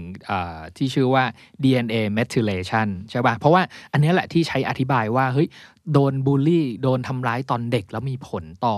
ต่อเขาตอนที่โตขึ้นมาอย่างไง ใช่ป่ะ คืออตอนบทนำเนาะที่เราเกริ่นเอาไว้ว่า จริง ๆ แล้วสิ่งที่สำคัญที่จะพูดถึงในหนังสือเล่มนี้มันมีเรื่อง DNA เรื่องยีนใช่ป่ะ อย่างที่สองก็คือ epigenetic ใช่ป่ะ ซึ่งกระบวนการ DNA methylation นี่แหละ ที่เป็นส่วนสำคัญของกระบวนการ epigenetics ใช่ป่ะอืมคราวนี้ methylation คืออะไรอะลองพยายามอธิบายแบบที่ไม่ใช่แบบศัพท์นักวิชาการศัพท์แบบอย่างผมเน็ตเนี่ยนะครับว่า ผมเข้าใจอย่างนี้ว่าว่าพาร์ทที่ 2 เรื่อง epigenetics เนี่ยก็คือสิ่งแวดล้อมที่อยู่รอบๆกับ DNA นั้นน่ะมันมีผลต่อการทำงานของยีนนั้นๆยังไงบ้างใช่ป่ะแล้วแล้วในเรื่องของอเนี่ยวัยเด็กของเราส่งผมต่ออารมณ์อย่างไรอะไรเงี้ยจะยกประเด็นเรื่องเรื่อง methylation มาอธิบายว่า เฮ้ย ภาวะต่างๆ ในวัยเด็กนั้นน่ะเมื่อไหร่ก็ตามที่ที่ถูกกระทำถูก บูลลี่ถูกอะไรต่างๆ นานาเนี้ยมันส่งผลให้เกิดกระบวน DNA methylation สูงขึ้นในในตอนนั้นๆได้ใช่ปะ่ะมันก็เลยทำให้อย่างที่บอกว่า DNA เนี้ยสำหรับภาษาผมนะ ผมรู้สึกว่ามันเป็นรอยแผลที่ถูกมาร์กไว้ที่ DNA แล้ว มันทำให้ฟังก์ชันของของร่างกายที่ถูกกำกับโดยยีนตัวนั้นๆน่ะเปลี่ยนไป แทนที่จะเป็นแทนที่ยีนจะสั่งให้เราทำงานอย่างเป็นปกติเมื่อเราโตเป็นผู้ใหญ่อะแต่มันเหมือนกับมันถูกกระทำอะไรบางอย่างไว้ที่ DNA ตอนที่เราเป็นเด็กตอนนั้นนะแล้วพอโตอะ มันค่อยมาทำงานตอนที่เราโตว่าแบบอ้าวฟังก์ชันเนี้ยที่ต้องการจะใช้วันเนี้ย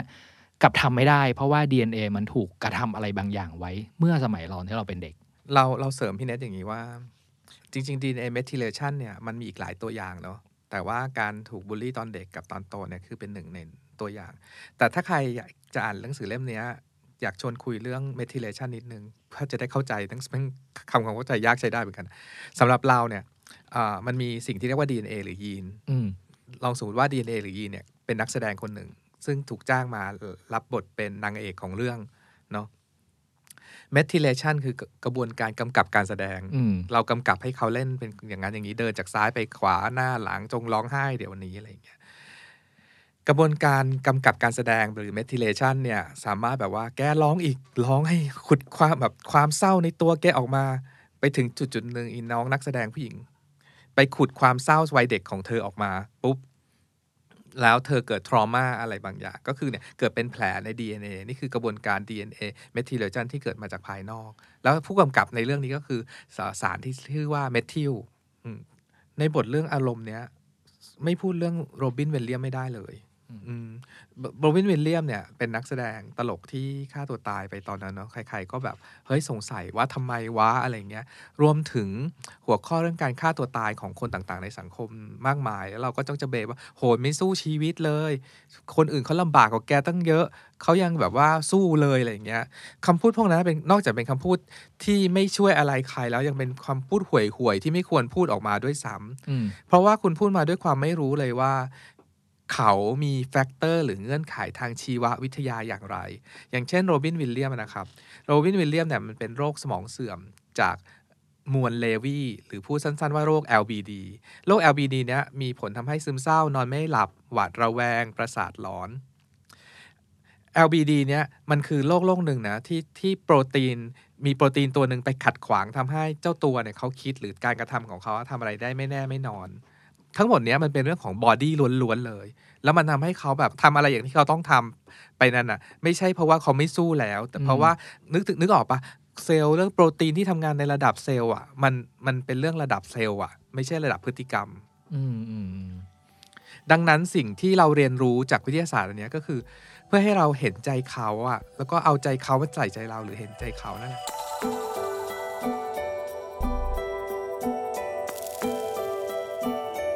มาถึงบทที่ 6 ครับพี่โจชื่อบทว่าพบกับปีศาจของคุณใช่ป่ะเออบทเนี้ยก็จะพูดถึงเรื่องความกลัวเนาะปีศาจคือความกลัวหรือเปล่า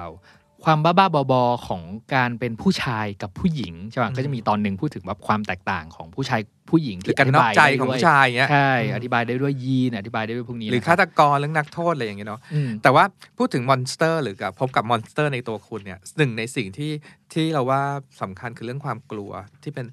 หนังสือพูดว่ารู้ไหมว่าความกลัวเนี่ยมันติดต่อกัน แล้วติดต่อผ่านเจเนติกด้วย แล้วเขาก็ยกตัวอย่างเรื่องกลัวผีเนาะพูดง่ายๆว่า แบบว่าฝรั่งมาดูผีนางหน้าคงขำอะ่ะมันมันมีความกลัวไม่เหมือนกันอยู่ในยีนหรือเจเนติกของคนแต่ละชาติพันธุ์ด้วยเหมือนกันอะไรอย่างเงี้ยแต่แน่ๆว่าความกลัวเนี้ยมันติดต่อผ่านเจเนติก เช่น พ่อแม่กลัวสิ่งนี้ ลูกก็มีโอกาสที่จะกลัวสิ่งนี้ห้าสิบเปอร์เซ็นตนึกออกปะเพราะเรามาจากพ่อห้าสิบมาจากแม่ห้าสิบอืมคือความกลัวที่เรารู้สึกว่าเป็นความรู้สึก สมมติว่าเราพูดว่าเราเรากลัวผี ผีมันหลอกเราเราเลยกลัว เป็นเรื่องของผีเนาะแต่จริง ๆ แล้วมันเป็นเรื่องของฮอร์โมน 3 4 ตัวไม่ว่าจะเป็นอะดรีนาลีนหลั่ง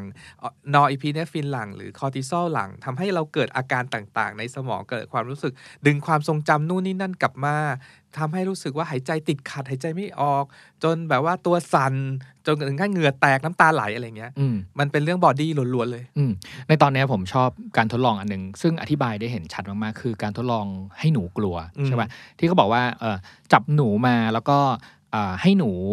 ดมกลิ่น คล้ายๆ กลิ่นลูกเชอร์รี่ใช่ป่ะซึ่งจริง ๆ แล้วพอกลิ่นลูกลูกลูกเชอร์รี่เนี่ยจริง ๆ แล้วมันควรจะเป็นอาหารของเขาใช่ป่ะเออ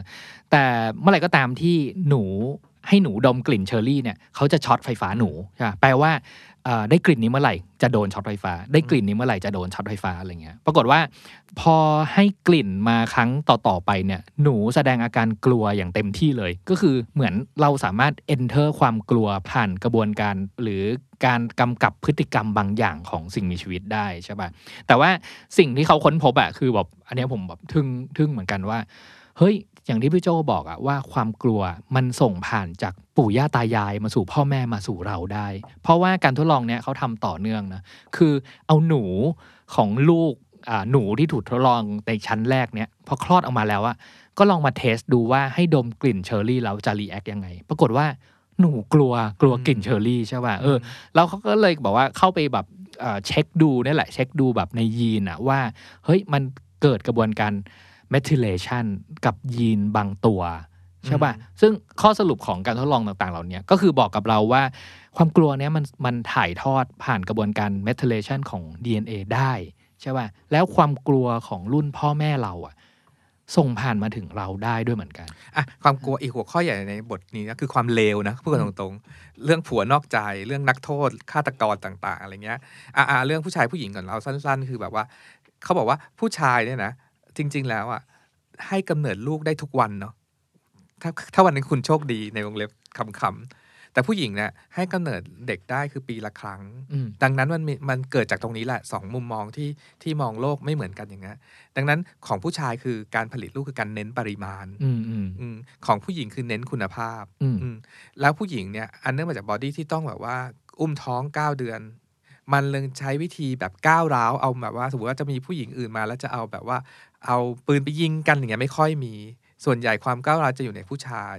แต่ผู้หญิงก็จะใช้วิธีแบบนินทารับหลังคอยแซะคอยอะไรอย่างเงี้ยมันก็เป็นเรื่องฮอร์โมนชายหญิงซึ่งอยู่ใน DNA แต่ว่าอีกเรื่องคือเรื่องนักโทษหรือโดยเฉพาะนักโทษประหารนะครับ มันถึงเวลาแล้วหรือยังที่เราจะเข้าใจพวกเขาว่าเป็นเพราะอะไร มันไม่ใช่ว่าคนเกิดเหตุการณ์เดียวกันแล้วเราทุกคนจะต้องลุกขึ้นมาฆ่ากันเสมอไป แต่ทำไมคนที่เป็นฆาตกรเขาทำอย่างนั้น มันมีสาเหตุมาจากอะไร คือเราเราพูดเรื่องนี้ในหนังสือเล่มนี้เขาก็พูดว่ามันไม่ได้พูดกันขึ้นมา เพื่อที่จะขอใบแบบใบผ่านออกจากคุกนะ แต่เราพูดเพื่อที่จะใช้วิทยาศาสตร์เข้ามาเข้าใจเขากันบ้างอะมาถึงบทที่ 7 แล้วพี่โจบทที่พี่โจแบบเกริ่นไว้ตอนแรกว่าเป็นเรื่องความรักนะอืมคือเขาบอกว่าพบกับเนื้อคู่ของคุณใช่ป่ะเออความรัก เรื่องของหัวใจเรื่องของเนื้อคู่เนี่ยอธิบายได้ด้วยมุมมองของ DNA และยีนได้อย่างไร อืมอืมแล้วถ้าเอาให้สนุกนะเอาพูดให้แรงๆนะพี่เนทความรักในหนังนิยามของหนังสือเล่มนี้เท่ากับกลิ่น ความรักเท่ากับกลิ่น หมายถึงว่ากลิ่นในที่นี้ก็คือฟีโรโมนนั่นแหละเป็นกลิ่นที่ลงไประดับจิตใต้สำนึก เคยสงสัยไหมว่าสมมติเราไปเดทกับใครคนหนึ่ง ก็ดูเข้ากันได้ดีทุกอย่าง หน้าตาก็ดีคุยกันได้พอได้แต่ลึกๆ เรารู้สึกว่าคนนี้ไม่ใช่ อันนี้เพราะกลิ่นเขา อืม เพราะเราไม่ชอบกลิ่นเขา อืม ในทางเดียวกัน ถ้าคุณโดนใครปฏิเสธความรักมา ไม่ใช่เพราะว่าคุณเป็นคนอย่างนั้นอย่างนี้แค่คนเป็นคนขี้งอนคุณนี่แต่เป็นเพราะว่ากลิ่นของคุณไม่ถูกใจเขา อืม that's why online dating ต่างๆวันพอมาเจอตัวกัน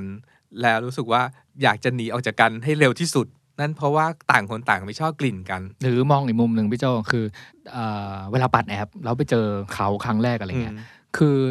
ถ้าไม่แน่ใจเนาะว่าจะแบบเอ้ยใช่ไม่ใช่นะอะไรเงี้ย ไปค้นตะกร้าผ้าเขาแล้วก็เอาเสื้อผ้ามาดมก่อนแบบนึงอะไรเงี้ยอันนี้ย้อนเออย้อนกลับไปนะคือเป็น reverse side แล้วกัน ก็คือจริง ๆ แล้วในหนังสือที่อธิบายอธิบายเรื่องฟีโรโมนเนี่ยแหละว่าเอ้ยฟีโรโมนผู้ชายฟีโรโมนผู้หญิงเนี่ยมันมีผลต่อการดึงดูดกันและกันยังไงบ้างอะไรเงี้ยเออมันมีการทดลองอันหนึงที่ผมผมชอบเหมือนกันนะคือ เขาพูดถึงเรื่องฟีโรโมนของผู้หญิงตอนที่เอ่อช่วงมีประจำเดือนอืมกับช่วงที่ไม่มีประจำเดือนอ๋อใช่ป่ะเออว่าว่ามันมีผลต่อ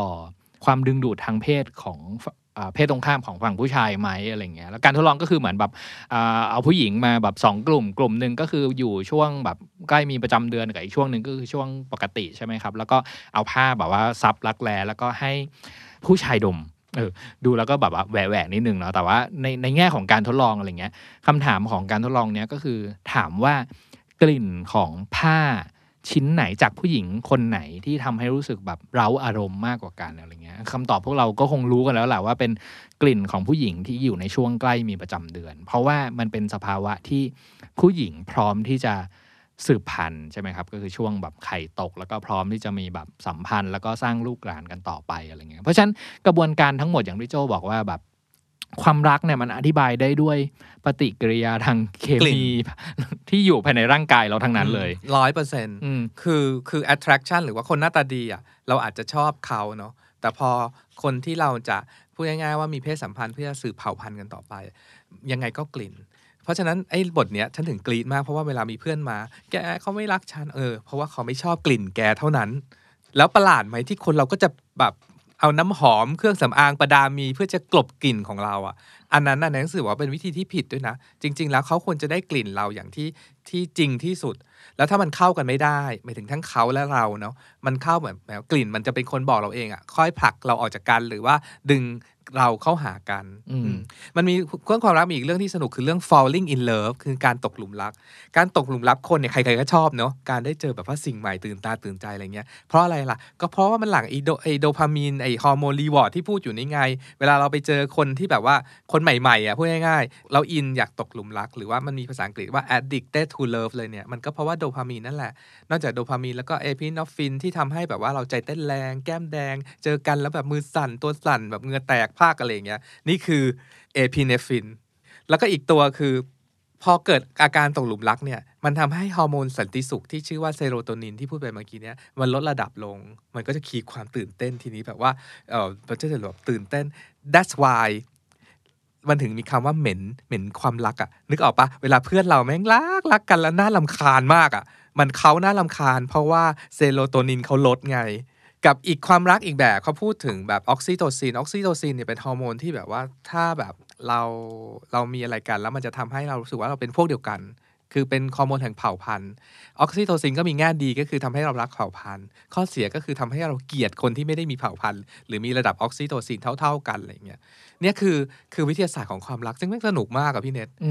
ผมชอบอีกอันหนึ่งพี่โจที่บอกว่าแบบเฮ้ยมันดูผิดบาปมากเวลาพูดถึงแบบผู้ชายที่ตกหลุมรักผู้หญิงจากสรีระภายนอกแล้วกันอะไรเงี้ย แต่ว่าถ้าอธิบายได้ด้วยแบบว่ากฎของการวิวัฒนาการอะไรเงี้ย มันเหมือนพวกเราอะมันมันอยู่ใน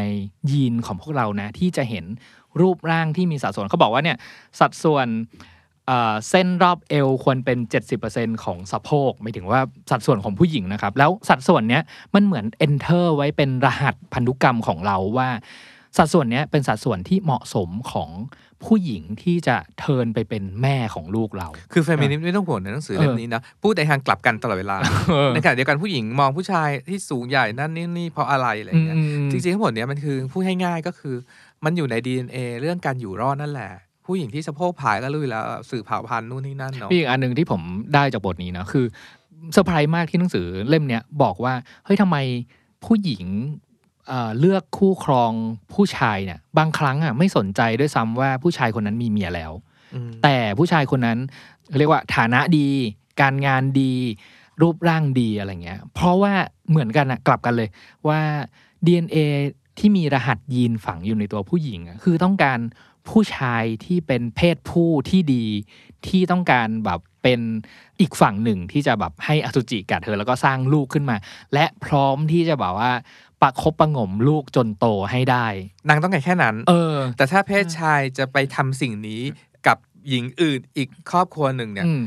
คือตามยีนเนี่ยอืมมันเหมือนยพอจะยอมรับได้อืมที่ที่ผู้ชายจะไปพูดง่ายๆไปไข่ทิ้งไว้ที่อื่น แต่เงื่อนไขคือมันต้องอยู่ในเซนส์ที่ว่าผู้ชายจะสามารถโปรเทคหรือปกป้องเธอได้อืมกับลูกได้ นี่พูดถึงแบบสมัยตั้งแต่สมัยโบราณเนาะส่วนใหญ่ไอ้ที่ว่าไม่ได้เนี่ยมันเป็นเรื่องของการแย่งทรัพย์สินกันนั่นแหละตั้งแต่สมัยไดโนเสาร์สมัยโบราณอะว่าแบบเธอเป็นของใครเธออันสิ่งนี้เป็นของใคร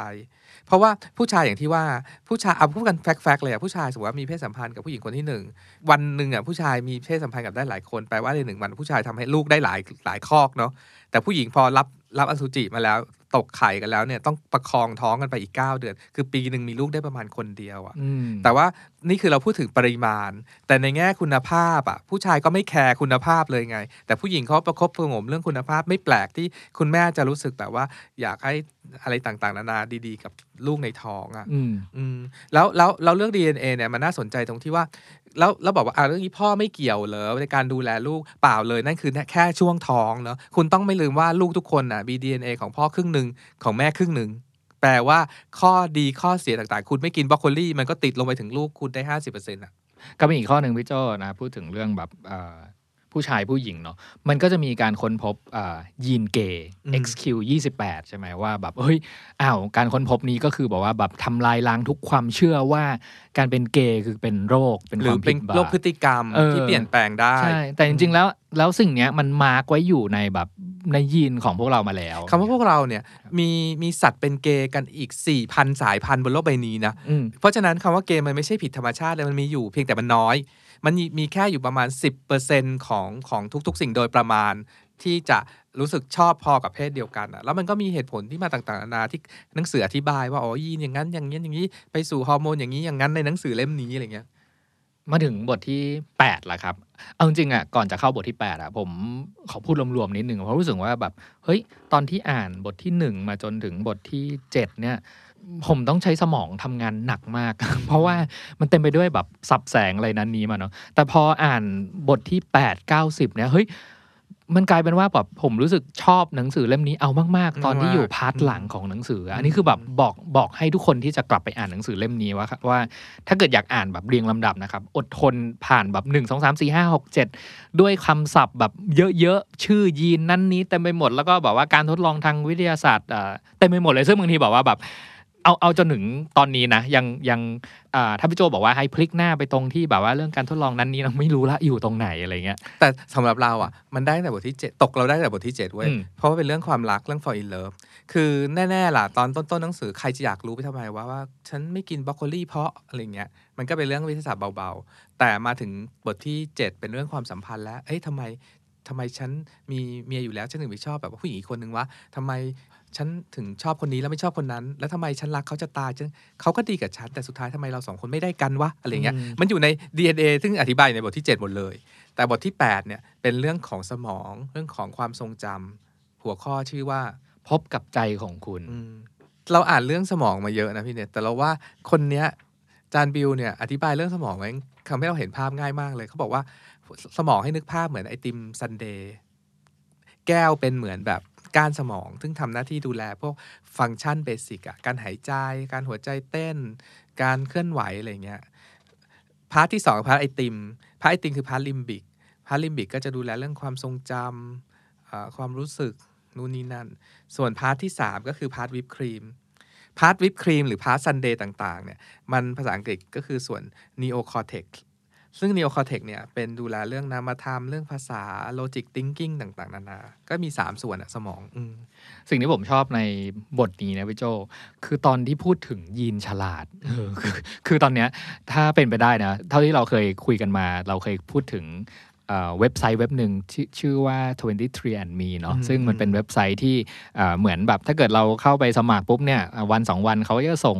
ที่สวอปแบบว่าแบบ กระพุ้งแก้มของเราใช่ป่ะเพื่อเอาแบบไอ้สิ่งที่สวอปได้จากกระพุ้งแก้มเราเนี่ยไปตรวจ DNA อืมแล้วก็ทำแบบคล้ายๆ กับผังจีโนมของเราว่าแบบเฮ้ยคุณมีแบบว่าเอ่อ DNA เป็นยังไงมีบ้างรูปอะไรซึ่งเงี้ยสวยนะแขวนใช่ป่ะติดเออบ้านได้เลยแล้วแล้วแล้วสิ่งที่อยากจะแบบคือไม่รู้เขามีบริการนี้หรือเปล่านะ คืออยากเทสว่าตัวเองมียีนฉลาดกับเขาบ้างไหมเนาะใช่ปะเออเพราะว่าเพราะว่าในตอนเนี้ยเขาพูดถึงว่าเฮ้ยก็ตั้งคำถามกันเนาะว่าแบบจริง ๆ แล้วเนี่ยความฉลาดของคนน่ะ มันสามารถค้นหายีนที่กำหนดให้คนเราฉลาดได้หรือไม่อะไรเงี้ยเออหนังสือหนังสือเล่มเนี้ยพูดถึงแบบเอ่อน่าจะยีนสองตัวแอบตัว S H A N K 3ผมอ่านว่าแชงแล้วกันนะอีกตัวหนึ่งคือ N R 2 B อะไรเงี้ยคือ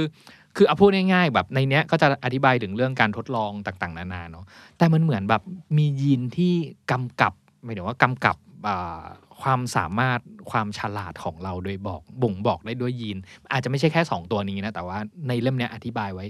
จากการทดลองอาของยีน 2 ตัวที่บอกว่าเฮ้ยถ้าคุณตรวจพบเจอเนี่ยคือคุณมีเปอร์เซ็นต์ของการเป็นคนฉลาดค่อนข้างสูงอืมอืมอืมถ้าพี่เน็ตพูดถึงเรื่องความฉลาดเราขอพูดเรื่องความจำในหัวข้อนี้ฉันชอบเรื่องนี้ สมองเรามันไม่ได้จำภาพแบบเหมือน เวลาเรานึกภาพแล้วมันจะมาแบบกรอแบบวิดีโอเทปเนาะเหมือนเปิดเทปดูอีกหรือแบบเปิดคลิปดูในมือถืออะมันไม่ได้เป็นความจำความจำคนไม่ได้เป็นแบบนั้น วิธีทำงานของสมองก็คือสมมติเรารับสารหรือรับเรื่องอะไรบางอย่างอะเราทุบให้มันแตกเป็นแบบว่าอืมให้สลายไปแล้วไปฝังอยู่ตรงนู้นตรงนี้ อืมแล้วพอถึงเวลาเราจะจะพูดเรื่องนี้ทีอะเราก็ไปเอารวบรวมจากตรงนู้นตรงนี้มาประกอบร่างสร้างเป็นเรื่อง ที่เราเล่าณปัจจุบันอีกครั้งหนึ่งอืมอืมอืมตอนที่เราคุยเรื่อง Why We Sleep พี่โจใช่จำได้เลยว่า จริงๆเอ่อทุกๆคืนน่ะเรา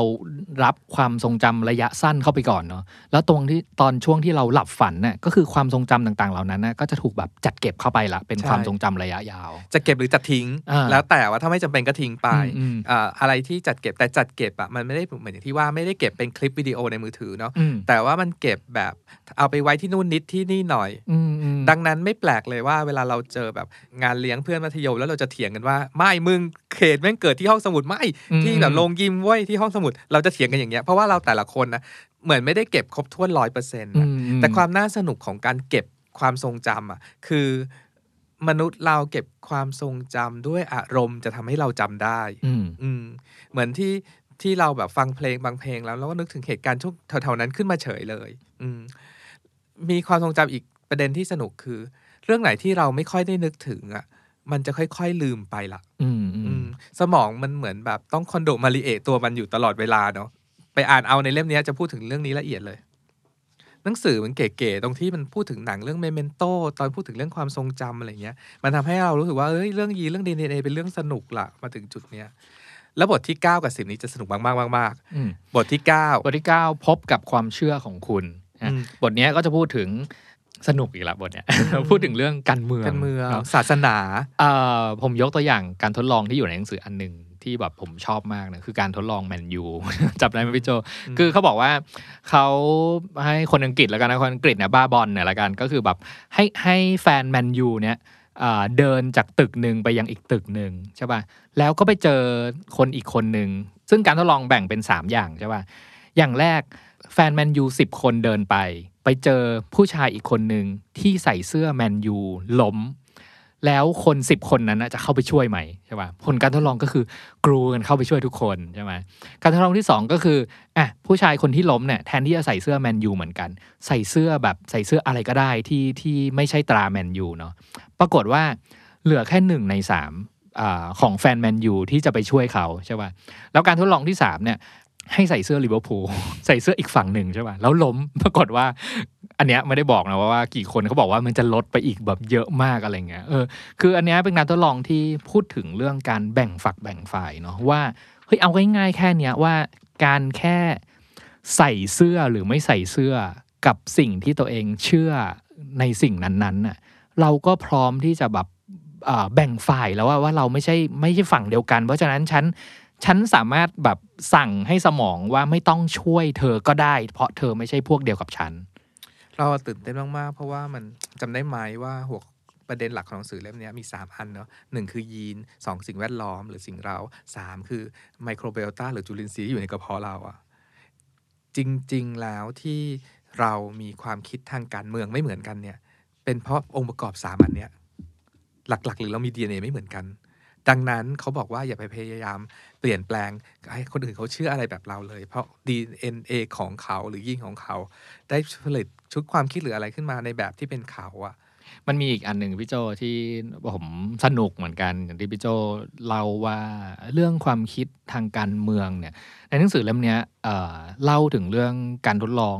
หลาย ๆ อย่างเกี่ยวกับคนที่เป็นอนุรักษ์นิยม แล้วก็เสรีนิยมเนี่ยว่าสมมุติฐานก็คือ นอกจากเรื่องแบบที่พวกเราเข้าใจกันว่ามันเป็นเรื่องความคิดความเชื่อแล้วนะ สิ่งที่อยู่ข้างในร่างกายเรา DNA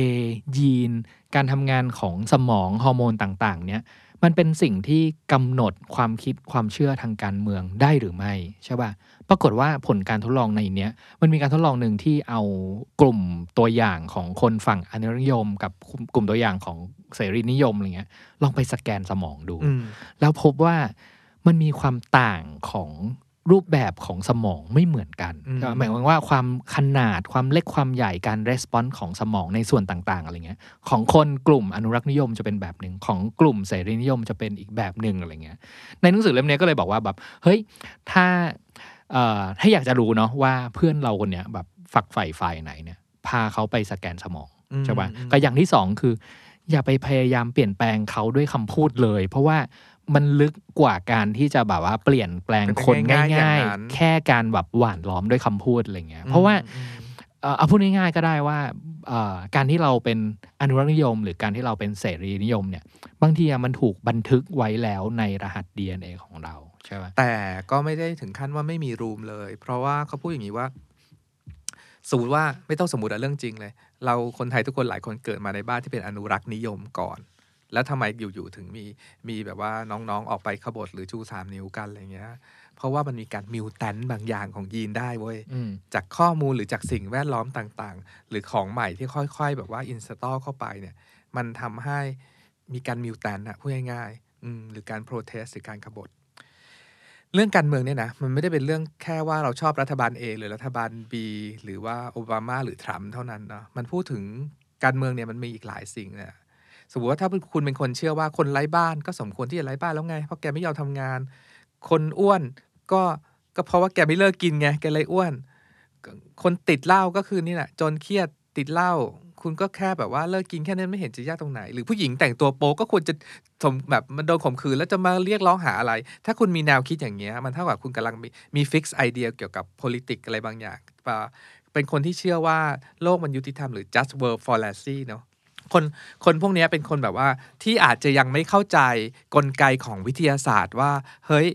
เรามี DNA ที่เป็นตัวตั้งต้นหรือ create กิจกรรมของเราอะไม่เหมือนกัน พูดง่ายๆว่าหนังสือเล่มนี้พยายามจะเน้นว่ามันเป็นเรื่องของวิทยาศาสตร์อะพี่น้องไม่ใช่เรื่องของพฤติกรรมอืมอย่างที่เราอืมเราฝังหัวกันมานานอะอืมคือถึงแม้แต่เรื่องการเมืองนะพี่โจอย่างในเนี้ยเขาบอกว่าเอ่อมีนักรัฐศาสตร์คนหนึ่งชื่อเจมส์ฟาวเลอร์นะครับเขาศึกษาวิจัยแล้วก็ ไปค้นหายีนที่เกี่ยวข้องกับการรวมตัวทางการเมือง เรียกว่าพันธุรัฐศาสตร์ใช่ปะแล้วปรากฏว่ามันมียีนตัวหนึ่งชื่อ DRD4 ตัวเนี้ยโอ้โหที่สามารถเอ่อบอกได้ว่าคนแต่ละคนเนี่ยเป็นรีพับลิกันหรือเป็นเดโมแครตโอ้โหอืม เฮ้ยแต่เรื่องนี้เราฉุกคิดเรื่องนี้ว่า มันมีการผสมคณะกันแล้วเนอะระหว่างรัฐศาสตร์กับ genetic อะอืมอืมอืมเพราะมันเป็นเรื่องพฤติกรรมอะพี่โจอืมแล้วแล้วพฤติกรรมทุกอย่างเนี่ยคือ คืออย่างที่บอกนะว่าถ้าเกิดมันอธิบายด้วยสิ่งที่อยู่นอกร่างกายอะไรเงี้ยมันก็จะเป็นเรื่องของอาพฤติกรรม การเลี้ยงดูเวลาสิ่งแวดล้อมอะไรข้างนอกอะไรเงี้ยแต่พอมาผนวกกับแบบเฮ้ยศาสตร์ทางด้านแบบพันธุวิศวกรรมไบโอเคมีคอลอะไรต่างๆนานาที่เราพูดถึงกันทั้งหมดอยู่นี้เนาะบางเรื่องบางอย่าง มันดันไปตรงล็อกกับการอธิบายการทำงานของอายีน DNA หรือฮอร์โมนบางตัวได้ บวกจุลินทรีย์ด้วยขอบอกอืมอืมณจุดนี้ขออ่านโค้ดสั้น ๆ นักวิทยาศาสตร์ทำลายทุกความเป็นไปได้ว่ามีผีอยู่ในเครื่องจักรของเรา เครื่องจักรของเราคือ body ตัวเราอะเนาะการมองว่าตัวเองแปลกแยกแตกต่างจากทุกสิ่งในจักรวาลเป็นเรื่องผิดพลาดอย่างน่าเศร้า และไม่ดีต่อสุขภาพด้วย วิทยาศาสตร์แสดงให้เห็นแล้วว่าตัวเราถูกถักทอเข้ากับจักรวาลนนี้อย่างแนบแน่น เชื่อมโยงกับทุกสิ่งและทุกคน เราถูกสร้างมาจากยีน และยีนเหล่านั้นแสดงออกอย่างไรก็ขึ้นอยู่กับสภาวะแวดล้อมปัจจุบัน และประสบการณ์ของบรรพบรรพบุรุษอืมก็คือเหมือนเนี่ยบทที่สิบแล้วพี่โจบทสุดท้ายของหนังสือเล่มนี้เนาะก็คือบทที่สิบพบกับอนาคตของคุณใช่ป่ะเออเอออย่างที่บอกว่าผมผมพูดไปมาตอนที่เข้าบทที่แปดเนาะว่าแบบ พาร์ทหลังบทที่ 7 8 9 0เนี่ยผมรู้สึกว่าชอบหนังสือเล่มนี้มาก เพราะว่าเหมือนเหมือนกับให้คำตอบบางอย่างที่เฮ้ยถ้าเกิดเราไม่ได้อ่านหนังสือเล่มเนี้ยเราจะไม่รู้เลยว่าจริง ๆ แล้วกระบวนการที่อยู่ในร่างกายของเราอะมันมีผลต่อพฤติกรรมความคิดหรือแม้กระทั่งความเชื่อของเราได้ยังไงอะไรเงี้ยแล้ว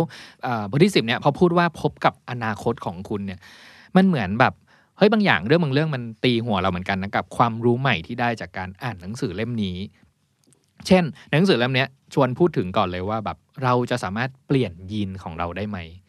เอาพูดง่ายๆนะอันนี้คือเป็นคำศัพท์ที่ทุกคนรู้อยู่แล้วว่ามันมีมันมี GMO ใช่ป่ะคือกระบวนการดัดแปลงพันธุกรรม การตัดต่อยีนอะไรเงี้ย ซึ่งเอาจริงๆแล้วอะถ้าถ้าเราไม่ได้พูดถึงแบบ GMO ที่เรา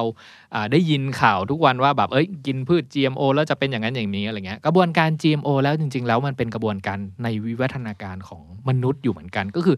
ไอ้ที่เราแบบ พี่โจอาจจะเรียกว่ามิวแทนหรือว่าแบบแบบปรับเปลี่ยนอะไรนั้นอยู่ตลอดเวลาในแต่ละแบบช่วงอายุคนอะไรเงี้ยมันก็คือมีการปรับปรุงพันธุกรรมอยู่เรื่อยๆ เพราะอย่าลืมว่า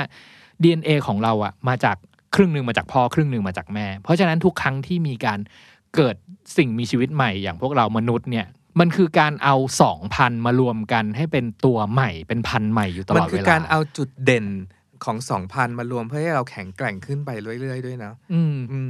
มมันก็คือเป็นเขาเรียกอะไรอะ เป็นกระบวนการ selected โดยธรรมชาตินะคือถ้าเป็นแบบแบคทีเรียมันใช้วิธีโคลนนิ่งหรือแบ่งตัวอย่างที่ว่าก็คือ A เหมือน B เหมือน C เหมือน D กันไปเรื่อยๆอะไรอย่างเงี้ย แต่ข้อเสียของการแบ่งตัวแบบนั้น ถามว่าทำไมเรามนุษย์ไม่แบ่งตัวแบบนั้นวะ เพราะว่าการแบ่งตัวแบบนั้นนะโอกาสจะเกิดอันตรายอะไรบางอย่างขึ้น เช่นมีสารเคมีบางอย่างอืมมา มันก็ตายทั้งทั้งระบบเลยถูกปะอืมแต่ของเราเนี่ย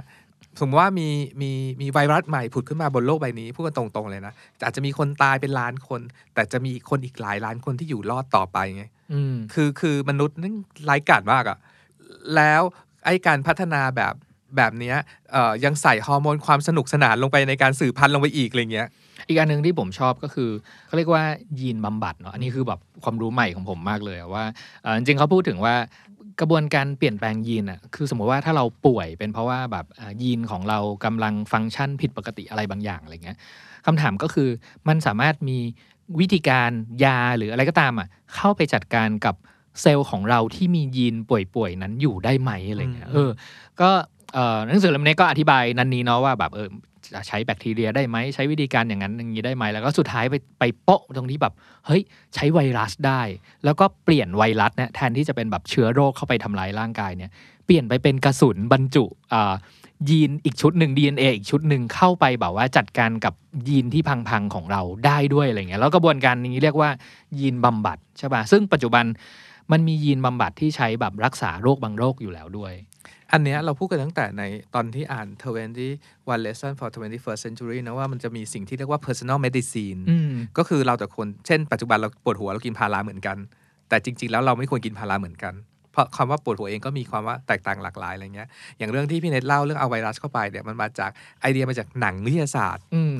ชื่อเรื่อง Fantastic Voyage ซึ่งสมัยนั้นนะมันคือแบบเหล่าคณะหมอเอ่อลงเรือดำน้อืมอืมำใส่เอ่ออมเม็ดเข้าแคปซูลแล้วลงไปในร่างกายแล้วเข้าไปจัดการกับเซลล์ต่างๆอะไรเงี้ยอืมแต่อันเขาก็ได้จากอันนั้นแหละแต่เราใช้ไวรัสแทนอืมในการพาเครื่องมือรักษาไป สู่จุดที่เกิดเหตุต่าง ๆ อะไรเงี้ยอืมอันนี้คือความสนุกอืมแต่ว่าบทสรุปของเล่มเนี้ย ฉันว่ามันดีตรงนี้ว่า เรารู้ทั้งหมดทั้งหมดทั้งมวลเนี้ยพี่เนตที่ยากชิบหายเนี่ยอ่านไมโครโซมเรื่องนี้ไปทำไม หนังสือบอกว่า ยิ่งเราเข้าใจธรรมชาติของตัวเองมากเท่าใด เราก็ยิ่งดูแลผู้อื่นได้ดีขึ้นเท่านั้นอืมเออคำถามคือ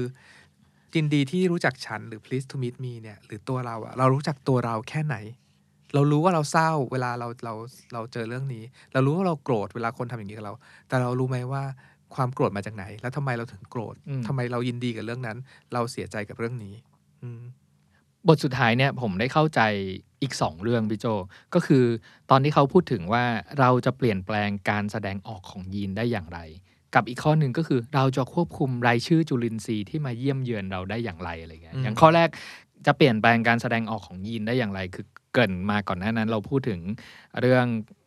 epigenetics เนาะที่ว่าเฮ้ยสิ่งแวดล้อมที่อยู่รอบๆ DNA นั้นน่ะมันสามารถแบบไปปิดเปิดหรือว่าเป็นวอลลุ่มแบบคอยเออปรับลดเสียงการทำงานของยีนของเราได้อะไรเงี้ยปรากฏว่า